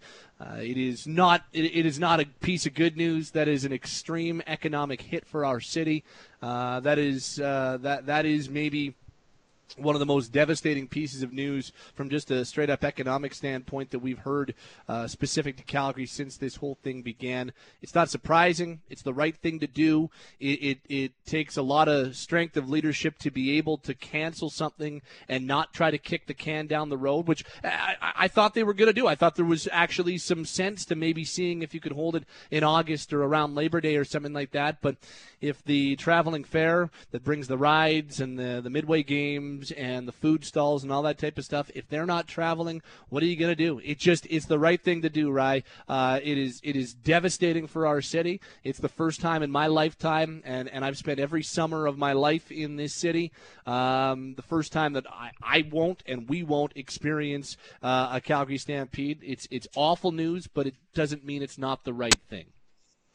Yeah, the 97 year history of the Stampede, there's never been a cancellation or a skipping of a year. So that speaks to the significance of uh, what's going on, and it's it's pretty much in line with what we've seen around the globe. Other major events on this spot in the calendar have been, um, you know, with very few exceptions, disappearing. Tennis majors and things like that have been pushed back to the fall or canceled altogether. Um, you know, we, we don't have Major League Baseball games on the calendar yet, and we're we should be a month into that season as of uh, Sunday. It's it is not out of character for what we've seen with gatherings of a lot of people, and I think we have to remember that a typical day at the Calgary Stampede will see around 100,000 people down on the grounds. Yep. They are huge grounds, but if we are talking about social distancing and if we are talking about trying to just, you know, minimize risk, it's not one where oh it's like golf. We'll just spread people out. That that's not really what we're talking about here. It's it's sad but it uh, certainly isn't surprising at this point 2020 Calgary Stampede has been canceled this afternoon. Uh, we're underway on Pinder and Steinberg. We'll switch gears to the 2020 CFL draft, which is a week away, and a real cool conversation coming up next with a guy who's got some really good bloodlines and a guy who already has a brother playing in the NBA. Some CFL draft talk with Dejon Brissett coming up next on Pinder and Steinberg. Sportsnet 960, The Fan. Calgary guys talking Calgary sports. Pinder and Steinberg are only on Sportsnet 960 The Fan. Welcome back to the program. The 2020 CFL draft is one week from today. Next Thursday, April 30th, is the CFL draft. Uh, the NFL draft starts tonight, goes tomorrow and Saturday as well. Pat Steinberg along with you on this Thursday afternoon, and let's continue focusing in on some of the top Canadian talents eligible for the 2020 CFL draft. In fact, the number five ranked player by the CFL Scouting Bureau is now on the line with us. We're uh, happy to be joined by Dejon Brissett of the University of Virginia and the University of Richmond, uh, wide receiver out of both schools. Uh, thanks for doing this today, Dejon. How are you? I'm well. I appreciate you guys getting me on. Hey, it's uh, it's cool to talk to you. You've got uh, you've got an awesome story and uh, some some real cool stories to delve into heading into the draft. But uh, before we do that, I guess just your your excitement level and and you know it's an important weekend in football this weekend. Then next Thursday's the CFL draft. Just uh, what's your excitement level right now like? Yeah, man. Words words can't explain how excited I am. I I left home at a young age for this exact weekend and and the next weekend right here. This is the time where you know it all comes to fruition. So it's an ex- it's an exciting time for me and my family for sure. So what's your uh, what's your feel for this weekend? Because you know there's there's some thought that uh, you might get some NFL interest, whether your name is called or whether you get a contract when the draft is is done. What's like? Are you just kind of taking this weekend as it comes to you? Do you have any expectations?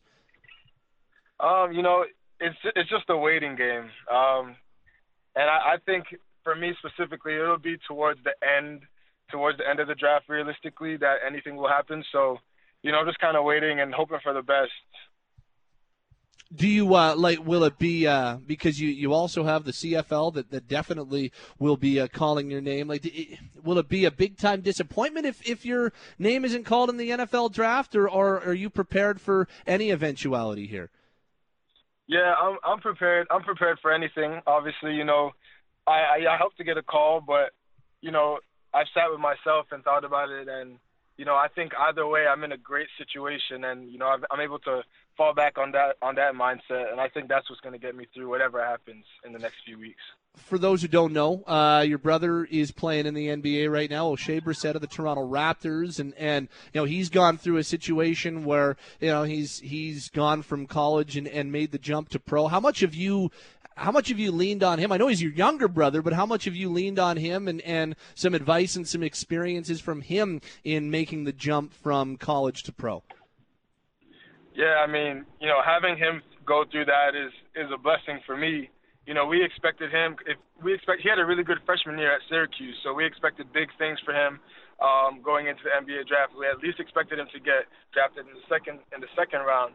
And when that didn't happen, you know, our whole family was a little disappointed. You know, he was disappointed. Um, so he's kind of that that experience alone for me is just kind of, you know, stay patient. That's the mindset that I've been able to have throughout this whole thing because he, he the situation he's in now, you know, is a great situation. So even though he, he didn't get drafted, it worked out in the end, and I think that's what's going to happen for me. You know, whatever happens is going to be the best situation for me in the end. You uh and and Oshae, you guys are, are Mississauga products, and so Toronto is, is home for you. It's kind of be it's got to be kind of cool to think about the, the possibility of, of playing in the same city. Like if the, the Argos were to call your name a week from today, that uh, having the opportunity to play in the same city as your brother again must be pretty cool. Yeah, I haven't lived under the same roof as my brother for a very long time. We we both went to high school in the states and on opposite side of, opposite sides of the country. Um, so that would be that would be amazing if we were able to play in the same city and live together again. That'd be pretty cool. Uh, Dejon Brissett's with us as he is one of the top talents available, top talents eligible for the 2020 CFL draft, number five ranked by the uh, CFL Scouting Bureau in the rankings that came out a little earlier this week. Let's let's delve into your story, Dejon, because I, it, it's a really interesting one. Because here you are, you're you're getting ready to go through the NFL draft and the CFL draft, but you, know, you take yourself back about seven, eight years ago, football wasn't even necessarily the number one thing on your mind. Like basketball was was the sport that you were most pursuing in high school, right? Yeah, um, that that's exactly right. I didn't I didn't really know much about football at all. I remember when I went to Lake Forest Academy, which was my high school in Illinois. My head coach Robin Bauke, he asked me, "Do you?" He said, "Son, do you know what the Big Ten is?" And I really had no idea like what Big Ten football was at all. I couldn't name one team in there. So I definitely came a long way. Um, my brother and I, obviously basketball was our main thing. I did a lot of track as well, doing the triple jump. And it wasn't until you know, my later years in high school when my basketball offers were D2 and D3, but my, my football offers were D1. That's kind of when I made the switch to the football field and took that a little more serious. When you decided to go to Lake Forest, is it true that you uh, you went there to play ball, but they were like, yeah, but you got to play on our football team too? Yeah, yeah. Back then there was a rule like you had to you had to play three sports um, so they told me, yeah, you can come here and play basketball all you want, but you're going to have to play football. That was one of the causes in me going there. And so I did that. And I did well, but I didn't even really know what I was doing until I started to take it a little more seriously junior and senior year. So tell us about leaving home so early. Like you know, here you are, you're you're in Mississauga and and you're growing up in Canada and now you're leaving to Chicago or the Chicago area to go to high school. What's what's that experience like? Yeah, I mean, surprisingly, it wasn't it wasn't sad or you know there were no tears. It was it was just kind of like my mom and my dad. We kind of understood that it was something that needed to be done in order to get to the next level, or just to get to where I wanted to be in sports. And it was a it was a really quick transition. I, I think I took a visit to Lake Forest and you know made the decision then that I was going to go. Like it wasn't a long thought process. It wasn't like I didn't really weigh pros and cons. I missed my friends in Mississauga for sure, but it was kind of like a my mom was like, you know, we got to do this. My dad's like, we got to do this, and we just kind of did it. It was more like a business move than anything. And so tell us a little bit more about Lake Forest Academy. It's a it's a top prep school. It's prep school academically. It's a prep school athletically. Like tell us a little bit more about uh, because we, we don't necessarily have things quite like this in Canada. Uh, Lake Lake Forest Academy. What was that experience like? Yeah, I mean, so I think I was like 15 or 16 at the time when I left, and it's a boarding school. So we have we students live on campus. We have we had male dorms and and girl dorms. Um, and there were commuter students who lived in Lake Forest that drove to school every day. We had a, a serious, strict dress code. We had to wear a shirt and a tie, tuck our shirt in, and you know we had to do that every day. And it was a really good, like academically rigorous school. Um, and you know our sports facility, it was like a little college. Like we had our own like sports facility. We had, you know, hot tubs, cold tubs, just like any college. We had a, a prep hockey team was really good. Like, just imagine a college, but just a smaller version of it. I think we had like 400 students total. I graduated huh. with 125 other people. Very cool. Uh, Dejon Brissett's with us um, from the University of Virginia and the University of Richmond uh, ahead of the 2020 CFL draft. It's funny because you go and, and look you up online. You're kind of li- you're listed as University of Virginia, but that's that's not where you spent the bulk of your NCAA career. The bulk of it was spent four years at the University of Richmond, also in Virginia. So tell us about so from Mississauga to Chicago and now Virginia. Tell us about how you made the decision to become a University of Richmond Spider. Yeah, um, a lot of my, all of my offers actually for football were D1 AA FCS, um, and I was really attracted by the combination of academics and athletics at Richmond. They were really prestigious, you know, academic school, a lot like Wake Forest. Um, and I was really I was really intrigued by Richmond's business school. Um, I knew that's something I wanted to do, and I, I ended up majoring in business there. Uh, and the B school was really good. I learned a lot, and I minored in environmental studies. So that that honestly was the was the driver for me going to Richmond was the academics on top of you know academics first, and then football was was really good. Like the competition in the CAA was really good too. So that's why I chose there. So how do you go? Like, how do you make the jump from FCS to Div One and and University of Virginia? You played five years in college. I know the story. I know how, but why don't you explain us? How do you end up getting a fifth year of eligibility, and and how did you make the transfer to the University of Virginia? Yeah. So unfortunately, uh, my last year at Richmond, you know, I was doing really well as a receiver, but I got hurt. I um I got a Jones fracture in my right foot um, so that opened up another year of eligibility for me as a as a medical redshirt. And so, you know, I think around that time they introduced the transfer portal, and you know, I thought I might shop around and see what interest there would be at the Power Five level.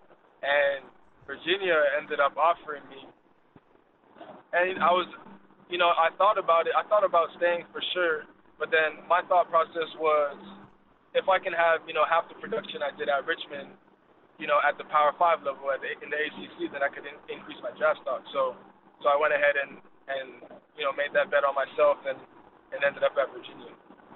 And and pretty good, pretty good season. Like you had a that that was a for a fourth year of football. You, you end up in the ACC title game, and for you, pretty solid season. Tell us about your one year plan uh, with the Cavaliers.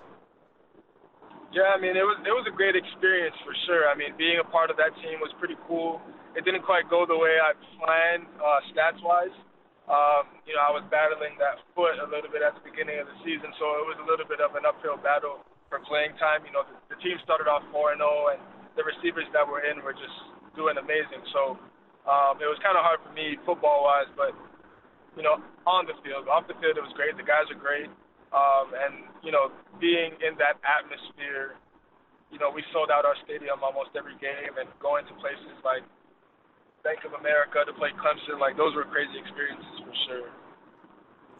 That uh, that experience in the ACC title game, going up against a team like Clemson, like that, and and not to say that you didn't have intense games when playing at Richmond, but that had must have been a whole new level for you. Oh yeah, it, it was it was crazy for sure. To think we are playing in an NFL stadium and we packed it out. You know what I mean? And and even at home in Ascot Stadium in Charlottesville, you know, we beat when we beat FSU and we beat Virginia Tech for the first time in like 15, 16 years. All the fans stormed the field. It was like it was crazy to to see that. You know, it was crazy to witness that for sure couple more with Dejon Brissett as he gets set for the 2020 NFL draft, 2020 CFL draft. Uh, just uh, like have have you have you thought about making the jump to professional football? Have you thought about what it's going to be, uh, what it's going to be like at the next level, and how much more difficult the competition's going to be? Oh yeah, uh, definitely thought about that for sure. You know, every level you go up, the competition just gets stiffer and it's not it's not as much about athleticism at this point. This is all from the shoulders up now. So I think what's going to change is going to be a lot more film study, a lot more taking care of my body. Um, you know, the the in, like football IQ is going to have to be at the highest level. You know, because in high school you could you could run around kids. Um, in college you can kind of get away with that. You know, if you're a super athlete. But even then you gotta you gotta focus more on watching film. But now it's even more. Everybody's elite, so you know you gotta change your mindset for sure.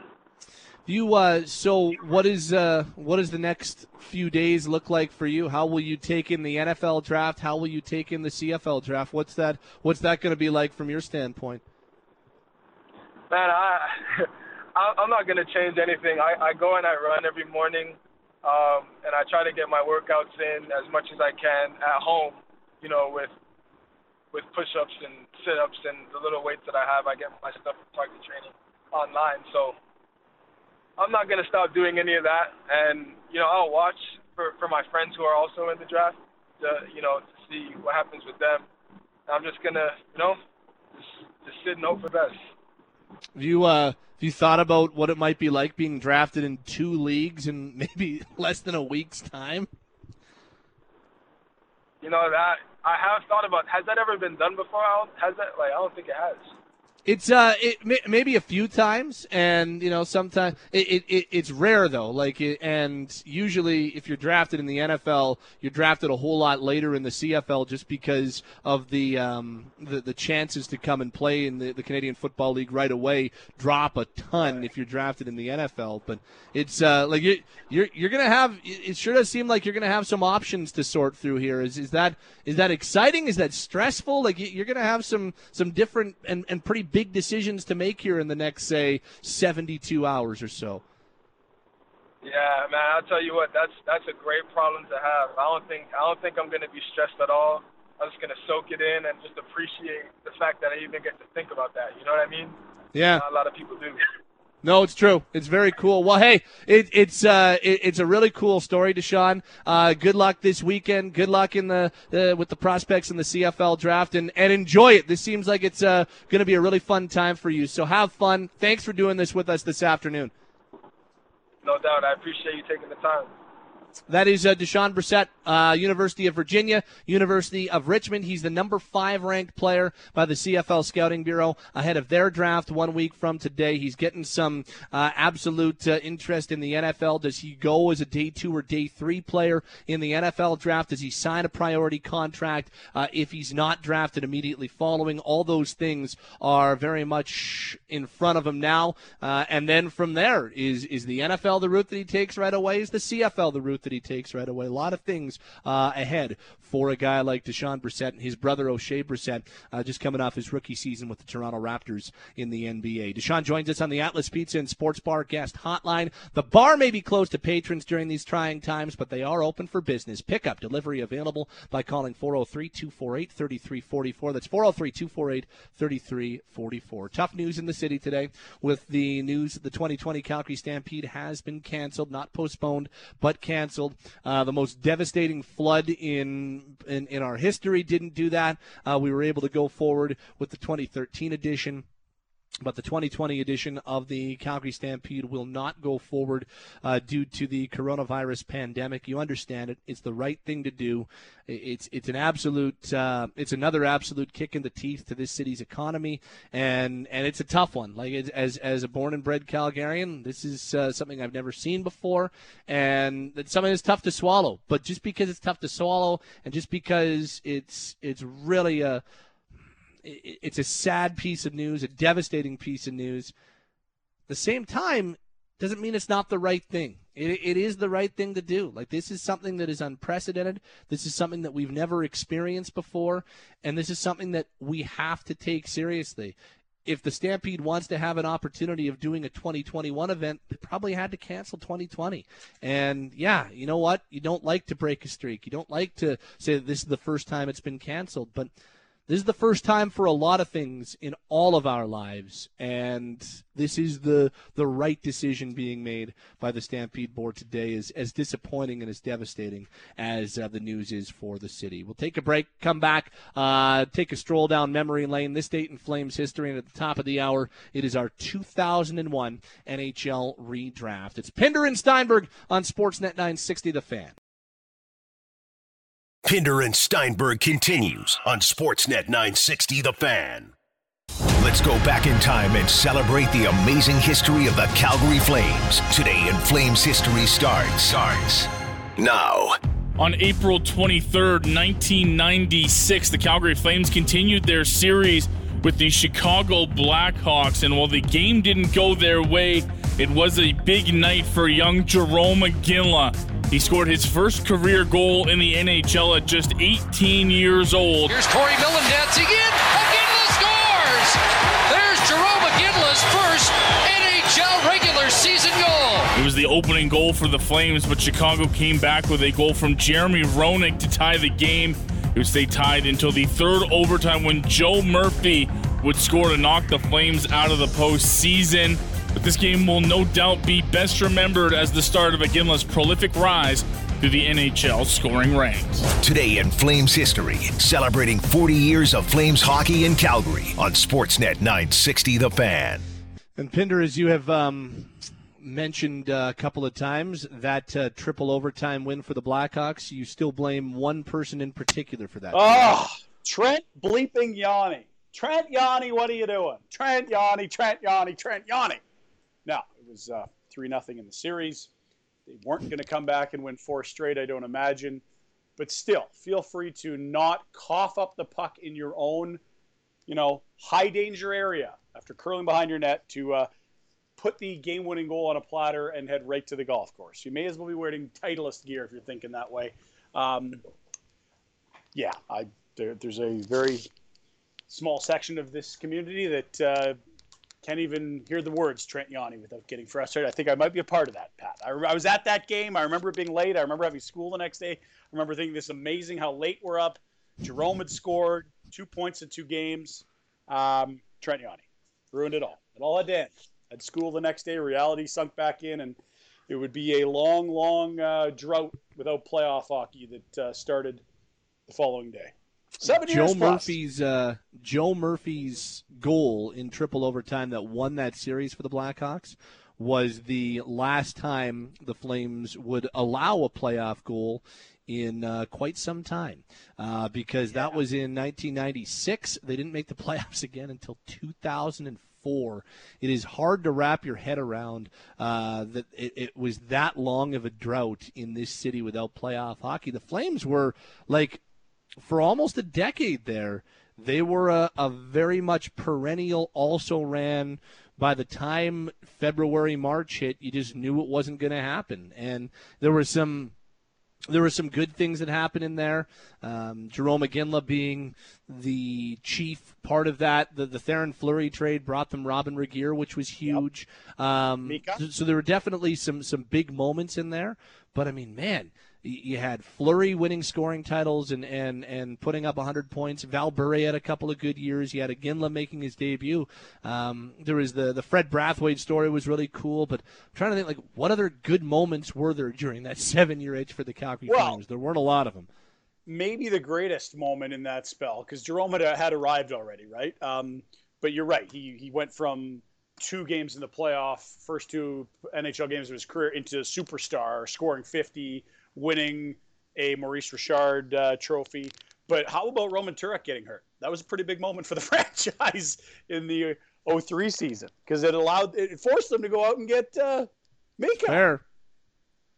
Well, remember how like remember Turek when he first got here? Good start, got a contract, never was able to really uh, get back to that form until Kiprusoff got hurt that same Yeah. season you're referencing. Kipper got hurt in the you know fairly early on in his tenure with the Flames in his first season with the Flames, and Turek had to go back in, and he played really well when he went back in. The Flames were still winning games, and it had it had some people wondering whether or not they should go back to Kiprusoff when when he's healthy again. Now, I mean, in hindsight, those were silly conversations, but uh, yeah, there just there wasn't a whole lot.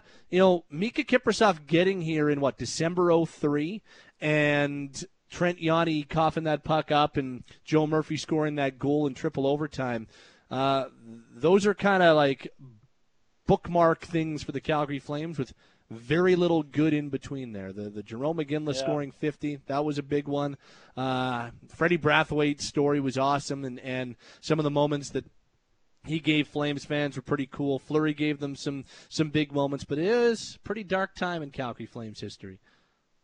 44 shutouts for Mika, career save percentage of 912, career goals against under two and a half, 623 games. That, uh, yeah, we need him back. I know this isn't what this segment's about, but let's get Mika to the rafters. If we can accomplish anything before the end of this pandemic, let's find some upper executives of the Flames, tie them up in our basements until they agree to put a date on the calendar for Mika's jersey to the rafters. Let's do this.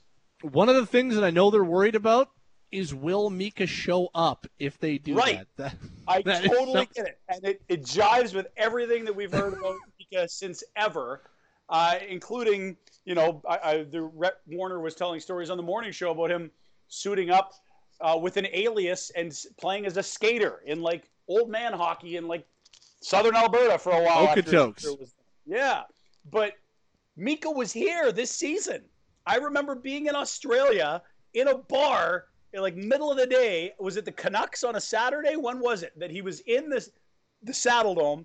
They cut to him on the jumbotron or the Flames Energy Board, whatever you call it, in a suite, and the place went bananas. Like there he is, lock him in, like handcuff him to a, a document, do something, put a date on the calendar, buy him a calendar for 2021. Let's do this. We got to get this done.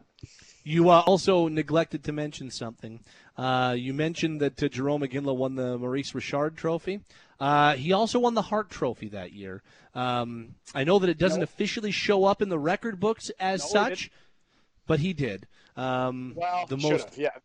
egregious voting that we've ever, I, I think, ever seen in terms of award voting. When one guy from Montreal didn't even have him on his ballot, and that's why he didn't win the Hart Trophy. Lost You didn't have to have him number one, but to not have him on your ballot, come on. And that's why Iginla Homers. didn't win, and Jose Theodore did win the Hart Trophy that year. Garbage. And the Lester Pearson was not close, which is the one that the players vote upon, if I recall. So it's too bad. And you know what? It's that stupid wording of that trophy that I think also just puts a little fuel on the fire. Like I understand that there's no justifying what that Montreal beat reporter did in terms of voting, not even having Jarome on the ballot when he was the most dominant skater in the game that season. But like if Jarome's uh, in the playoffs that year, you I'm sure some second place votes turn into first place votes. Like this notion Mhm. that you can't win that award if your team misses the playoffs is so crazy. Just like, well, I mean, he's got some good teammates. I mean, do you have to be a me- a dominant player on a mediocre team to win that award? Is that what is that like the we we've got to get rid of this crappy wording with the Hart. Which is what most valuable player to his team. His that's team. yeah. That's the uh, and it always gets it always gets interpreted differently depending on on who you ask. Now, were there any Hart Trophy winners, uh, Hart Trophy caliber winners from the 2001 NHL draft? We'll find out. We uh, continue to redraft different draft classes over the last 20 years or so, and we're doing that uh, doing that coming up next. Looking back to 2001, Pinder and Steinberg with our 2001 NHL redraft next. Sportsnet 960, the fan. The superstars, the bus, the blockbuster trades. Pinder and Steinberg revisit another NHL draft. All right, welcome back, Pinder and Steinberg here on your Thursday afternoon. Time to hop in the old time machine, Patty, and head back to 2001. 5,000 game players, but not a single skater that cracked either 500 goals nor 1,000 points, and three pretty darn good netminders cracking 300 games played. Uh, the draft was headlined with the Atlanta Thrashers selecting first overall Pat Ilya Kovalchuk, one of the great snipers of this era of hockey, went one to that uh, almost forgotten franchise, the Atlanta Thrashers. And I still think, guys, if uh, you were to do it again, and if Atlanta were to do it again, they'd still go with the same guy. I mean, would you not go with Ilya Kovalchuk as, as the number one overall pick again if you're the Atlanta Thrashers, knowing all of what would happen in the next almost 20 years? I think Kovalchuk's still your guy, as I, I believe he's the best player to come out of the 2001 NHL draft. And I know that recent vintage Ilya Kovalchuk hasn't been as good. Um, but uh, and and you know we're, we're talking about a guy that, that went to the KHL and um, his time in New Jersey wasn't anywhere near as as productive as maybe his time in Atlanta was, but still a pretty darn good player when when he was at his best, and I, I think that he was the best player to come out of that draft. A prolific goal scorer that, as you pointed out, uh, it's tough to look at his career and say that's whole, given that he did go back to the KHL. Uh, he's played four fewer seasons than Jason Spezza, who went two in the draft to Ottawa and is still active in the NHL, as Kovalchuk is, uh, with his what trade from Montreal to Washington at the deadline, LA Kings before that. But it's just tough to say, oh, those are the numbers on Kovalchuk. That's what he is, because it really misses the point. He spent yeah. a half decade plus with SKA St. Petersburg and was one of the best players in the KHL for almost the entirety of his time over there. It would be, in, fact, and, and Logo, I'm, I'm curious as to if you look at it the same way, but like top two players in the draft from 2001. Number one was Kovalchuk. Number two was Spets at Ottawa. Like that's probably the same way that it gets redrafted today. Both those teams, knowing what would happen over the next number of years, both those teams have got to be pretty happy with those two picks. Yeah, I, I, I think Ryan's right that you know the Kovalchuk thing. You look at it, but it's a really incomplete picture as to what could have been and maybe you know what should have been had he stayed in, in North America for longer. Maybe we are talking about a guy that you know. Well, actually, I think we are talking about a guy that was well on his way to a Hall of Fame uh, career scoring wise, and probably would have gone down as one of the best uh, Russian players of all time if he doesn't already, just because of you know his scoring prowess and stuff. But I, I think so. Yeah, Jason Spezza is a guy that you know probably doesn't give you the best memories of late like Kovalchuk does, but you remember some really good times uh, as a member of the Ottawa Senators before he spent some time in Dallas as well. And I think that you'd probably be pretty happy going back and looking at Jason Spezza with almost a thousand points in 1,100 games as well. Yeah, two really good players at the top, two guys that are the cream of the draft. They went where they should have gone. Kovalchuk just feels like when he go, leaves to go to Russia, there's still a lot of really, really, really good hockey left. His final full mm-hmm. season, where he played 77 games before the lockout shortened season, he had 37 goals and 83 points. So he's over a point per game player. He puts up 19 points in 23 playoff games. He's three shy of 40, and he missed five games. I mean, that is an elite player in the NHL deciding after the you know the lockout season started him in St. Petersburg.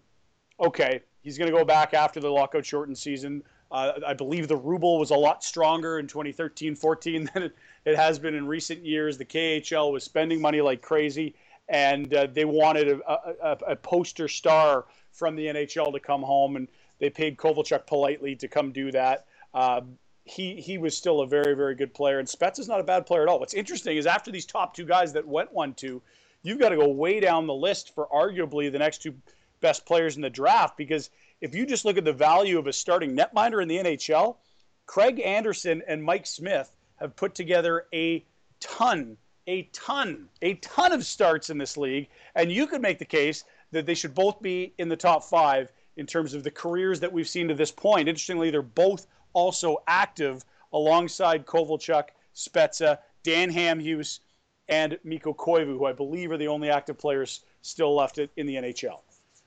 Koivu's the guy for me that I, I think that I, I still would value him ahead of, of Smith and Anderson, and I know how important um, a starting goaltender is, but uh, to have a guy that could be in the Selke Trophy conversation on a perennial basis, who can put up decent points, and like Mikko Koivu's turned himself into a heck of a player. Uh, are we talking about a Hall of Fame career? No, probably not. But we're talking about a really solid career uh, as as he's turned into that guy uh, as a member of the Minnesota Wild. I, I like I look at Mikko Koivu's career, I look at what he's done longevity wise, consistency wise, and and how much he helps a team win hockey games. I, I'm cool going with Koivu as my number three pick, but you're right. When you're when you're talking about the value of a starting goaltender and you're talking about how important that is to win games, I think, and there's no doubt that Mike Smith and Craig Anderson are the two. Anderson's second draft, don't forget that, because in uh, 1999 drafted Yes, by right. the Flames, uh, and then gets drafted by the Blackhawks. But yeah, Smith to Dallas in the fifth round, Anderson to Chicago in the third round. Those are your two best goalies of this draft, and they probably deserve some top five consideration, no doubt. Peter Budaj, Cristobal Huet, some other guys. We recognize the names, but but not anywhere near the impact over their careers as a starting goaltender like Smith or Anderson has had. Although both of them did take some time to to get their footing and establish themselves as number one in this league. Um, it's it's a pretty decent class, as you noted. Reminding yourself that it's Anderson's second time through the draft, and he gets taken by Chicago. Other notes from this class: no real great goal scorers. Like a lot of forwards, but not many that scored well. In fact, once you get past Kovalchuk and Spezza, nobody at 300. And the next closest after that, Mike Cammalleri, a bit of a finisher. And beyond that, well, I guess Patrick Sharp, maybe. Pominville, maybe. I mean, th- there really weren't a lot of finishers in this draft class, although there were a lot of really good, I'd call them second, third line players or second pairing defensemen in this draft, Pat. Dennis Seidenberg turned into a really good player, was a huge part of Boston's top pairing on their run to the uh, 2011 Stanley Cup. He uh, he was a sixth round pick, but you're right. I mean, you take a look at the the players that end up going. The first round, there weren't a lot of other stars that came out of it, and there weren't Logan a lot of just straight up superstars that came from this draft. Kovalchuk, yes. Spezza was for a couple of years. Other than that, I mean, Mike Smith was a superstar when Arizona made their run to the Western Conference Final in uh, 2013, I believe it was. But other than that, I mean, we're not talking about a lot of superstar players to come out of this draft. There, there were a lot of guys that ended up having really good NHL careers and really long NHL careers, but nobody that, that really tipped the needle and said, yeah, that guy is a, a straight up difference maker. That guy's a franchise player. No, very few guys. Maybe more guys that you would say you'd fill out your roster with. Maybe some good uh, middle of your lineup type of guys. You know that you would you would always find a spot for them on your team, but you probably wouldn't go out of your way to sign the big money or something like that. I was personally surprised uh, when looking at this draft. That uh, Ryan, you mentioned that Cammalleri never made it to 300. That was a bit of a surprise to me because you're right. You think of Cammalleri primarily as a goal scorer in over 906 games uh, only at 294 goals. That was a bit surprising to me. And yeah, like the second pairing guy, or maybe the you know number two defenseman for sure. Uh, you get the likes of Kevin Bieksa in there, Marek Zidlicky, who played a long time in the league.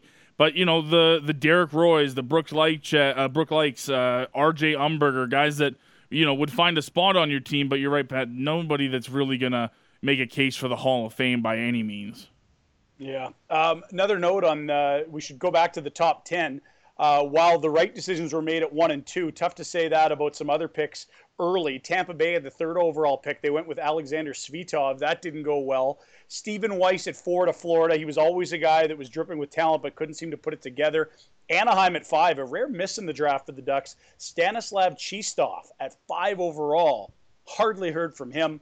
Uh, a better second half of, of that top 10. Koivu, Komisarek, Pascal Leclerc, the first goalie off the board at eight. He was followed two picks later by Dan Blackburn.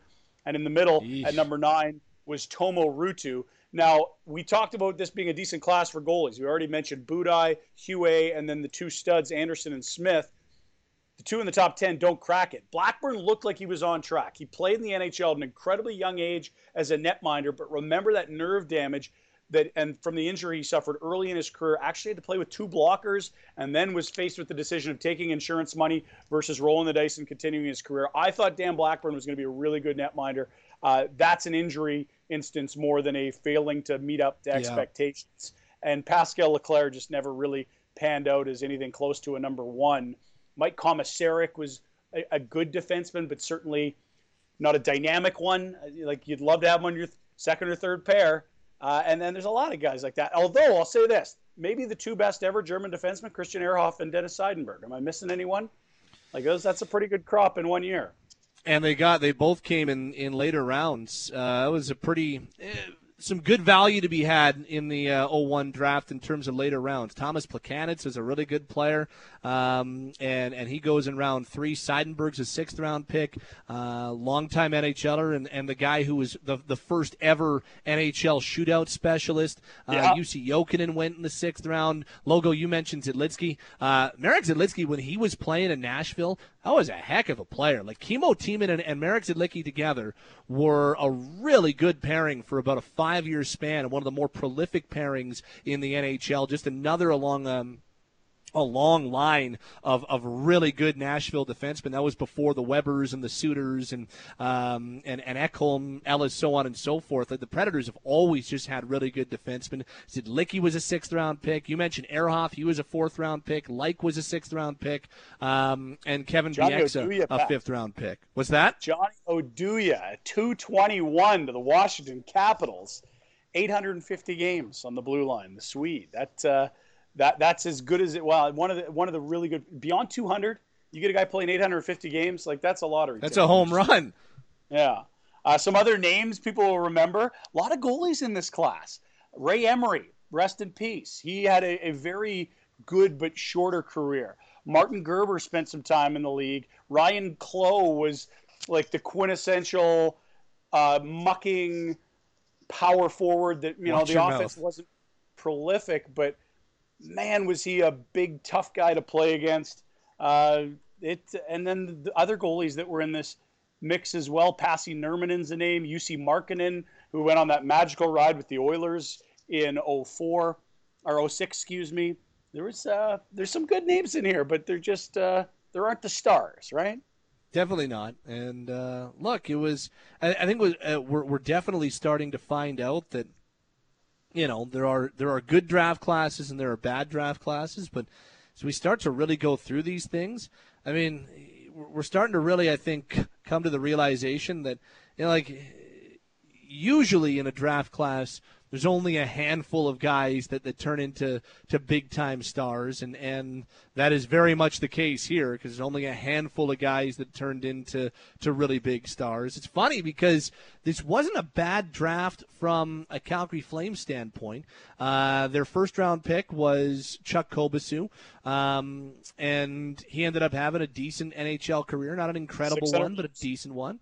Um, both he and David Moss came from this draft class, and and I'll, I'll say this much. You know, the, the Calgary Flames have had their issues drafting. Uh, it's gotten better, no doubt, in recent years. Even under Daryl Sutter, uh, it was starting to get a little bit better. But the uh, the early 2000s and late 1990s was not a banner stretch for drafting by this team. For them to get Moss and Kobasew and both of those guys to play more than 500 NHL games, uh, for that vintage of Calgary Flames drafts, that has to be a rousing success. And you know what? The Flames, we noted it a couple years ago. They finally took a Russian for the first time in a long time. Uh, the 01 draft, a very good reason for our franchise to be sour on drafting Russians. They took Andrei Taratukhin, Andrei Medvedev, both in the second round, the forward and the uh, interestingly shaped netminder. Then in the fourth round, Igor Shastin, they take him, and then Yuri Trubachev in the fifth round. They took four Russians who combined for zero NHL games. And I believe all of those guys still show up on the preseason list for the Calgary Flames because they, they still the own their rights, I believe. Yeah. Um, like I don't know that any are ready to come over. I feel like just a little more, um, you know, marinating and stewing. Like the, let's just let them keep building up these these nearly forty year olds, Pat. I remember uh, I don't remember what World Junior it was, but Lou Lou would remember the date. Uh, but I remember watching the World Juniors. It was uh, a World Junior that uh, I, I, remember it because I, it was I believe Gary Green and Paul Romanuk were doing the play-by-play on TSN, and I remember watching it. Canada had a lead in the gold medal game. Russians came back. They ended up winning. Uh, Canada imploded a little bit. And I, I, just remember watching Medvedev. They showed him in the tunnel. Um, and and watching the game, getting ready to celebrate the Russians winning gold. And I just remember that was the first time I knew that he was a, a, Calgary Flames draft pick, and I knew that people had talked a little bit about conditioning and that type of stuff. But that was the first time I'd ever seen him, and you're like, "Whoa, that does not look like a first round or a, or, or a, uh, uh, a, top three round pick in the NHL draft. I was stunned when I saw him. I, I couldn't believe that you're like, oh my goodness, that does not look like an athlete, let alone a, a high draft pick in the NHL. It was incredible. Had the furnace face going, very round, round cranium. Uh, looked like a uh, little insulation around the skeleton on that young man. He actually played for three under 20 Russian teams, which is incredible to think that that World Junior Tournament to get three laps, you got to be a really really good player. And often, if you're that good, the NHL might snipe you away from your last chance at it. But he played there in the 2000 2001 season, 01 02 and 02 03. That's that's three years as a goalie at that tournament. Uh, he was a prospect. It just he was uh, not, not the most in shape prospect of all time. Here's some other. Well, uh, and just oh, quickly sorry, before ahead. we move on, yeah. just before we move, on, it's not like Medvedev's um, career really took. It's not like he went to Russia and you know had a good career over there. He was drafted in 01. His hockey career was done in 05. Uh, like yeah. it just it never really turned into hockey. Never really turned into his thing. No, fair enough. There's lots of, uh, of Flame storylines in this draft, Pat, that don't have to do necessarily with players they selected, but you might have already recognized some names. Craig Anderson, of course, a Flames draft pick two years earlier, wasn't signed, redrafted by Chicago. Mike Smith, who spent time here in Calgary at 161, went to Dallas. Camilleri, of course, rings a bell for Flames fans, 49th overall to the LA Kings. Freddie Sjostrom, Coyotes take him at 11. He would come to Calgary. Forever a Flame. Uh, not quite, no. Uh, happy birthday, Tim Jackman. He went 38 to the Columbus Blue Jackets. Forever a flame. And Jordan Sigalet, the Flames goalie coach, 209 to the Boston Bruins. He of one minute uh, in the NHL, I believe. The uh, the funny thing on uh, and I Logan, you're you're making the the, the tongue in cheek comments about Freddie Sjostrom, but he might be the most forgotten member of one of the biggest trades the, in uh, Calgary trade. Flames history. Um, yep. In the Dion Phaneuf trade, uh, Freddie Sjostrom was one of the guys that went the other way. It was Phaneuf along with Sjostrom and Keith Aulie, uh, that went to Toronto for the package that included Stajan and everybody else. And I say that tongue in cheek, but Stajan was the only guy that turned into a long-time flamer. You know, really played a lot of NHL games afterwards. Jamal Mayers, you know, he he he Ian spent White more time okay. in the league. What's that? Ian White was okay.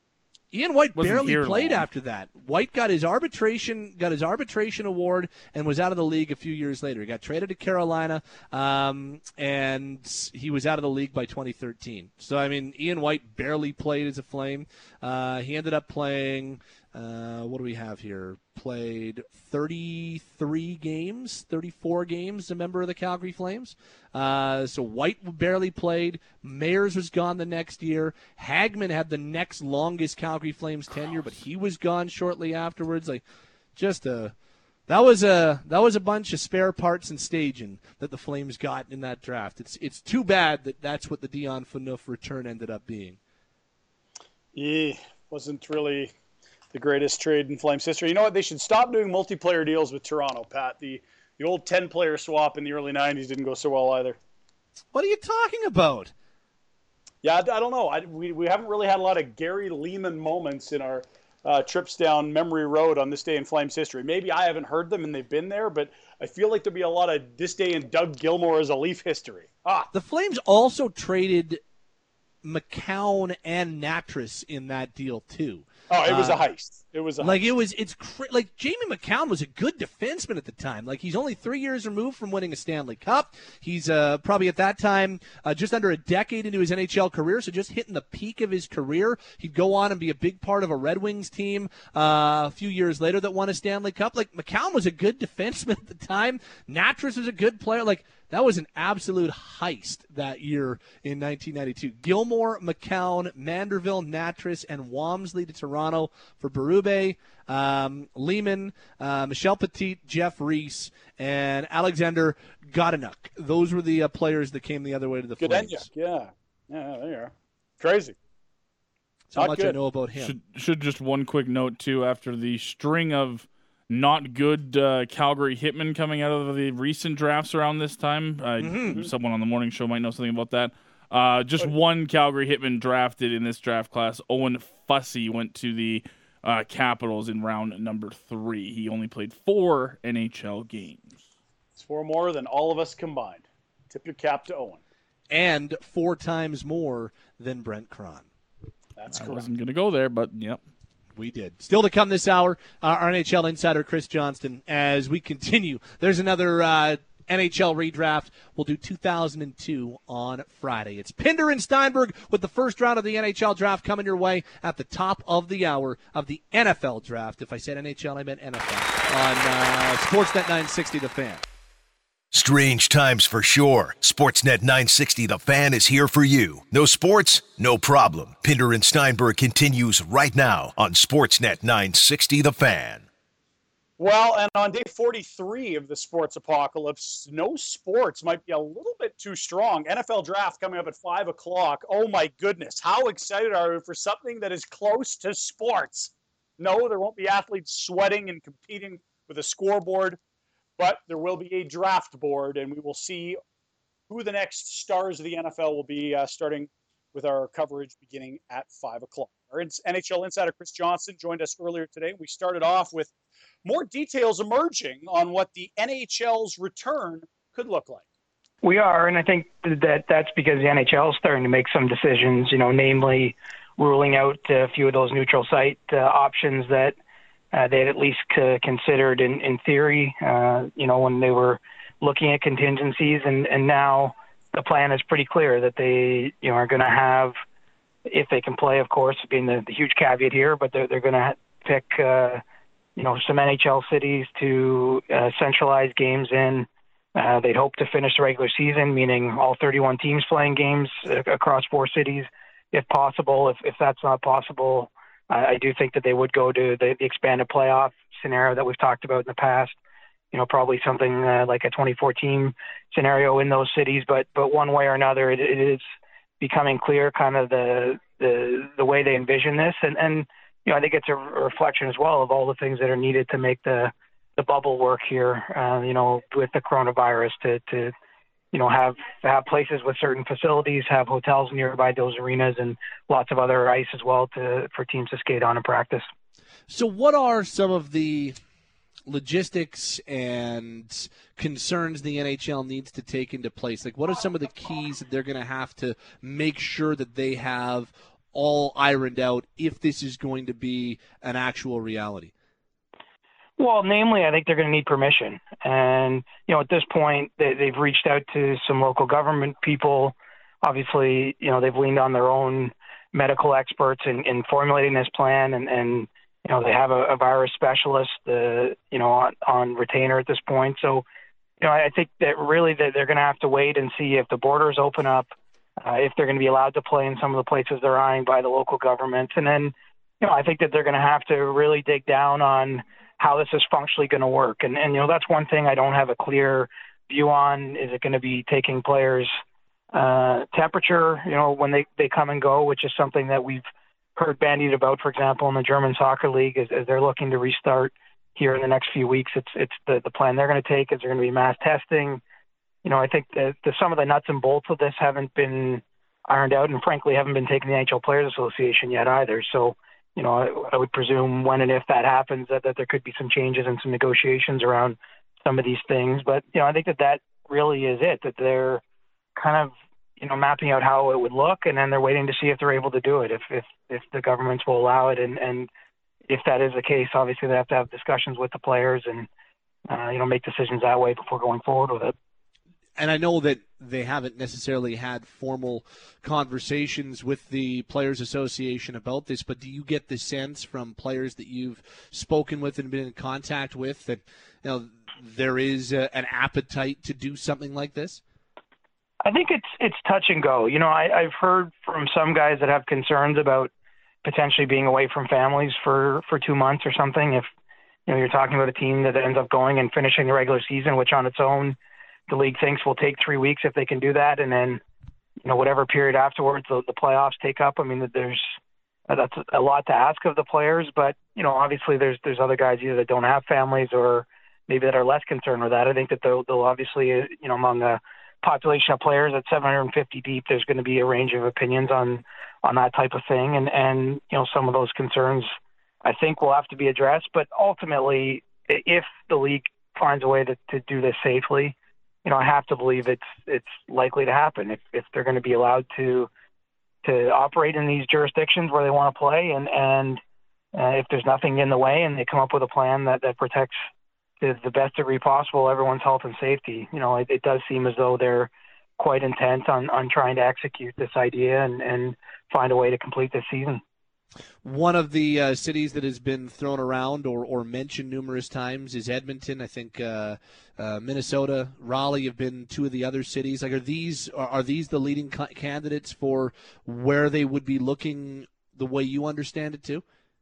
Yeah, I think that we could call them leading candidates, but but they're not only candidates because I think the league's mindful of the fact that you know we're still two and a half months out, probably give or take, before this would ever come to life, and and there's the possibility for outbreaks, there's the possibility for change of heart and all those things. So I, I think that they probably have a list that's more like ten cities deep, give or take, uh, of of options. You know, the the appeal, especially up in Edmonton, is that they have a practice rink right within the the building there. Uh, they have a nice new hotel right across the street that's connected by a land bridge. Uh, you know, I think that there's a way to contain that that building, and obviously it's a newer arena with lots of amenities, lots of uh, different dressing room space, and everything needed to to make this happen. I you know I can see uh, the appeal of that that city in particular. I think Toronto is one of the places they've looked. Uh, Tampa and Florida both. I've heard Vegas is a possibility. I think Calgary might even at least be be looked at. And and so, you know, the, the the cities you've heard are probably, I would say, at this point, the most likely, but they're certainly not the only places the league is is looking at as a possibility. And and um, you know, a lot of this will depend on on how things develop with the virus here in the next couple of weeks and, and months, and and where things are at. I guess at, at that point. Final one on this, and and that's just on you know going back and, and watching Ron with uh, with Gary yesterday, and, and the commissioner talked about how they, they don't want to rush this back. Being first back doesn't matter, uh, but at the same time talked about how it is definitely an issue. I know that you quoted this on your Twitter that you know right now there's no revenues coming in, and, and that is certainly something that, that can't be overlooked. Where do they? Like how difficult is that to strike the balance of not rushing back, but also knowing that they they do need revenues to start coming in at some point. Well, I, I think it's it can almost be categorized two ways. I, I, they just don't see themselves as racing, say, against the NBA. And you know, let's face it, the, the NHL has some disadvantages if we're talking about you know which North American sport can get up and running first. I mean, the, the mere fact that we're probably looking at three week training camps uh, just because players have to get back on the ice and, and get in, in shape that way is probably going to put them at a disadvantage if we're handicapping, you know, which sport can get back sooner. I don't think that there's the same sort of technical specialized skill that NBA players, you know, haven't been able to work on. Obviously, I'm sure some of those guys haven't been able to shoot and all those things, but you know, I, I do think that that puts them in a spot where it's going to be hard to to race back. But you know, all that being said, I think that the they're cert, they're not downplaying the fact that they they want to get back, and I think you know, quite honestly, the league's willing to play into September uh, if that's what it takes. You know, I, I don't know that there's that the cutoff date is maybe even as early as I once thought it was. You know, maybe they they don't even start till August. I don't think that can be completely ruled out. I doubt it's it's certainly not the preferred way. Obviously, that they'd like to be playing games in June if if that allows. But you know, I think that they've they're they're approaching the calendar with a high degree of flexibility, uh, and so that that's where the priorities lie. It's not so much about where they stand versus the other sports leagues. But I do think that they're going to do everything they can to finish the season and find a way to you know start to claw back some of that revenue that that will be lost for 2019-20 and, and you know build some some momentum into the the season to come after it. He's Chris Johnston, our NHL insider, joins us Tuesdays and Thursdays on Pinder and Steinberg. CJ, like just listening to what you laid out there, the, the notion of teams that are so far out of it that playoffs are unrealistic, even if they run the table and get help. I find that fascinating, especially when uh, we recall the comments that Drew Doughty made. Is there, uh, do you think, a way to welcome 22 or 24 teams back, or is this all about trying to recover as much revenue as possible and, and even bringing back teams that are probably operating like they're heading into the offseason because there's there's nothing left to play for in the standings? You, certainly, the priority is is to have all 31 teams finish off the regular season. And so there are 189 total regular season games left when the season was paused. You know, the league thinks they can play in three weeks using four venues, three games a day, can can churn through those games in, in roughly three weeks uh, to to finish off the season. Now, I don't know how likely that is. It, it's it's hard for me to even handicap, you know, if that's going to happen. But that's that's it's pretty clear that's the message here. I mean, if you're a member of the Detroit Red Wings or Anaheim Ducks or San Jose, you know, one of these teams that's clearly I mean, the case of the Red Wings, already actually mathematically eliminated, but but you know, teams that that maybe weren't expecting to play. I, I think that you have to interpret what's being said here as at least a, a stronger possibility than before that you are going to play because you know with four centers, you know, sort of one per division, if that's how it all shakes out, it it is a workable plan. And you know, I think that part of this is that some of those teams have individual TV deals. And you know this is a way for them to satisfy some of the conditions of those deals. And so if they don't play that they, they would have credits they would have to give back to, to their tv partners or money or you know there, there'd be some sort of financial give and take that way. And so i think that that you know taking everything into account and leaks had a lot of discussions with you know calls with team presidents calls with marketing managers calls with the gms obviously calls with the owners and the board of governors that you know, I think taking into account the feedback from everyone that the league feels the best way is to try to complete the season. Now, what's interesting is if you have four centers, I mean, it, it's not going to be the season as it was originally mapped out. It'll be all intra-divisional games uh, being played. So, you know, if you're a team that had 12 games left, you're going to, you know, have some combination of games against your division, you know, equaling 12 to get to the, that number of 82. Uh, so it's not exactly the season as originally conceived at least from my understanding of what's been discussed. But you know, I do think that the preference is to have every team play 82 games to to help them satisfy local commitments in their markets with sponsors and, and TV partners, and then also to, I guess, preserve a version of what's an 82 game season with statistics and everything, and, and then you probably go right into a 16 team playoff rather than some of the expanded formats we've discussed. What happens if there's an outbreak in one of these, say, four central locations? How much of a wrench is that in the plans if, if, if one of the four is immediately halted? You are a expert at your craft because to me that is the one question, burning question, most important issue, and I don't have an answer. Hmm. Yeah. I don't know how they intend to address that, but I think that it, it will be the most important issue that they have to you know, first satisfy the players with, you know, address with – the PA if if they if they get to a stage where they can discuss this as more of a hypothetical than it is today, and, and if it looks like it can become reality. And you know, I think the public is going to want to know about that. I mean, if you live in a city like Edmonton or St. Paul, Minnesota, or Raleigh, or somewhere where all these players are coming, I think you're entitled to kind of understand what uh, measures the league's taking to keep the population safe.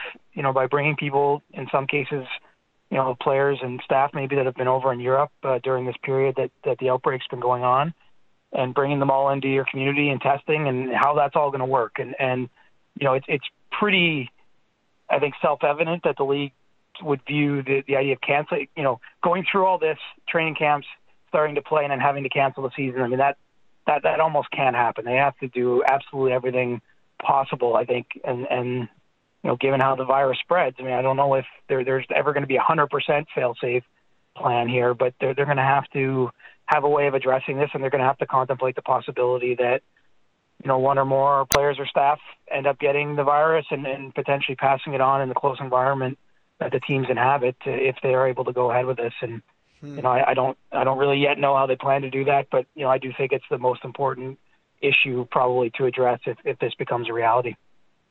Well, and I guess it underlines just the fact that I think as sports fans, we're all at home and there's nothing live on TV, and we may view the finish line as yes, sports are back on this date. But that's almost like the beginning of a second leg for this league because getting back is one thing, but then to keep your league safe and healthy and running is also a, an arduous task, isn't it? It is, and I think there's going to have to be some degree of risk here, and, and it's going to be managed risk. It's going to be well thought out risk, but you know, again, I, I don't think it's possible to, to say 100% that that the, there won't be some sort of outbreak that a player or staff member involved in this won't contract the coronavirus. I, I don't know that they can create the conditions where that's possible. Obviously, everything will be done to a, crazy degree. I think the level of sanitation, the physical distancing, the ensuring anyone that comes anywhere near in contact with the, the, the teams is also observing, you know, sort of quarantine or self isolation period. But um, you know, this this is a bit of a silent disease too. Not everyone uh, virus. Not everyone realizes they have it, and, and there's all mm-hmm. sorts of mm-hmm. things that go on there with that. And so, you know, if, if they restart, there's, there's going to be a possibility. Uh, I don't know what the percentage is, but there's going to be some possibility that that, that happens. And I think the leagues are, is going to have to live with that idea, and they'll probably be a little bit afraid of it because you know they wouldn't want to see, uh, especially a, a major outbreak that requires them to shut down the games or stop stop playing. I mean, that, that's that's sort of a, a nightmare scenario in this, but you know that's that's part of what all these leagues will will be thinking about as they, they get up and running again. CJ, uh, Chris Johnston's with us, by the way, our NHL insider, kind of on the same wavelength the the NHL draft is is a fascinating conversation too. The league doesn't know how they're going to restart, but they're starting to kind of frame plans of a of a J- July restart, and yet there's also talk about a June draft. What can you tell us about what the NHL is thinking about about the 2020 NHL draft? Well, what I can tell you is that it's not particularly popular, at least with the the executives I speak with, and, and you know, obviously there, there's no satisfying everyone with any of this stuff. I mean, we've, we've talked about pick conditions in in the past. We've, we've you know even maybe a playoff format or how they, they do these final regular season games. I mean, look, there's going to be moaning probably in multiple places with whatever's decided. But you know, I've kind of come to warm to this idea a little bit. Uh, if only because let's face it, if if there's a if the season goes into September and the draft isn't until mid September or October, you know, there's all kinds of problems with that too you know what you can do right now is is give yourself a little bit of certainty in the sense that you, you keep the draft somewhere near its normal position. You know, you, you've had your scouts basically preparing all year long. You know, good point that Elliotte Friedman made in, in the blog he posted this week is you know a lot of scouts contracts run through June 30th, and not all those those scouts are, are going to be retained as of July 1st for teams. I mean, there's a natural turnover there, and some teams might even lose some of their scouts before what would eventually be the draft if if they didn't uh, get this done, you know, in June. And you know, really, what where I guess the the controversy could lie is that you know you're you're having a draft lottery after only 85% of a regular season instead of after 100%, and, and that you know that could present present some challenges. But you know, I think the league is is quite serious about trying to do this. Uh, you know, I, it was interesting that Gary Bettman framed it as a trial balloon in terms of floating the idea on Tuesday on his, his call with with the general managers Tuesday afternoon um, to to get their feedback because as I say I, I do know some you know multiple teams that are very against this idea that don't think it's fair that that that just don't like the idea in any way shape or form. Hmm. but you know I, I think we have to look at the larger picture here too. I mean I personally I, I would call myself a bit of a fair weather NFL fan. You know I'm a fan of the Cowboys. So I usually watch them play. I don't follow the whole league. I'll probably watch the draft tonight because there ain't much else on in terms of well, there's nothing else on in terms of new live actual sporting events that are happening. And a draft is not the same as an event, but it's something approximating one. And and you know I think that the NHL is is looking at what the the, the hype that's built around the NFL and seeing a chance for them to to give fans and media and and themselves something to talk about and something to do in June when you know at that point there probably will be very little going on uh, maybe other than you know hopefully some training camps for a July restart. On that note, I'm I'm curious because I would assume that if they were to do a June draft, it would be of a remote variety. I, I wonder how much the league is going to be paying attention to how the NFL goes about their business, how it translates to television, the pitfalls, the things that work, the things that don't work. How how closely do you think they're paying attention tonight? I think as close as you absolutely can because you know, in, in any event here, I think that the league has more or less accepted the idea that they're going to have to have a, a virtual draft, an online draft, what have you. Uh, you know, even if it comes in, in you know, an off season that that lands in the fall, if it's in June, you know, the idea of getting everyone together or even getting a smaller, uh, you know, version of what the normal draft is together, I, I think is, you know, it's not it's not really that realistic at this point. And so, you know, they can learn from the NFL. This is the first time the NFL has done it entirely online. You know, there were reports this week that that the the dry run they did, you know, had some technical glitches and and wasn't perfect. So it'll be, I guess, interesting to see from that standpoint, just even how it works, how it flows, what the presentation looks like, and you know, I can tell you for sure that the, the NHL will be taking a lot of notes because you know, one way or another, whenever they end up scheduling their draft, I think it's going to look something similar to this, and and you know, I don't see it as the long term solution. I guess you can never say never. I do think the league will endeavor to get back to a point where we're having a draft that, that looked like you know the ones we've come to know in recent years. But you know, at least for the time being, you know, this is probably going to be the most effective way to, to, to get it done. NHL insider Chris Johnston with us on this Thursday afternoon on Pinder and Steinberg. CJ, I kind of feel like we're going to be into the realm of uh, a lot of conditional picks. Uh, we already talked about, um, I guess I shouldn't even say conditional, compensatory picks. So if GMs are worried about, well, we play the playoffs and that helps with seeding, or there's a full season, and then from there, you know, we know who's in the lottery, who isn't. You could always sprinkle more picks into the 2021 draft if if people felt like, okay, we had these conditions about playoff success. Is that one way the NHL could solve some of the concerns of GMs, or is it bigger stuff than that that they're concerned about? I think that that's that's a big part of it. Um, you know, I think some of them just don't like the idea of doing it now. I mean, look, some teams you know, take Montreal Canadiens for example. They have 14 draft picks in, in the 2020 draft. You know, I think that they are a good example of a team that would probably be looking to turn some of those picks into roster players in a normal draft year. And and you know, so the, the fact that, that really we're not going to see roster players dealt at the draft and, and that option would be off the table in June, I think is is something that a lot of teams don't like.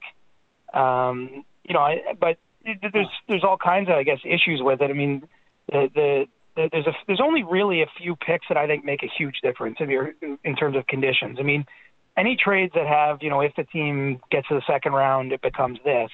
I mean, if if you're doing that with the regular season not complete, it's it's hard to even make anything close to a fair ruling on that. I think you're right that the solution probably lies in adding some compensatory picks, trying to make good that way. You know, one thing I've heard floated that I don't totally understand is the idea that you know teams that, that gave up assets at the deadline to bring in rental players that they're going to get compensatory picks. I just don't see that happening. I mean, to me, the league is going to view that the same way as if you traded for that player and he suffered a season-ending injury, uh, you know, a few games into his tenure with the new team, and, and that's unfortunate, and, and we're sorry that happened. You didn't get the value you expected at the time you traded for him, but I mean, there's risk in in all those types of deals.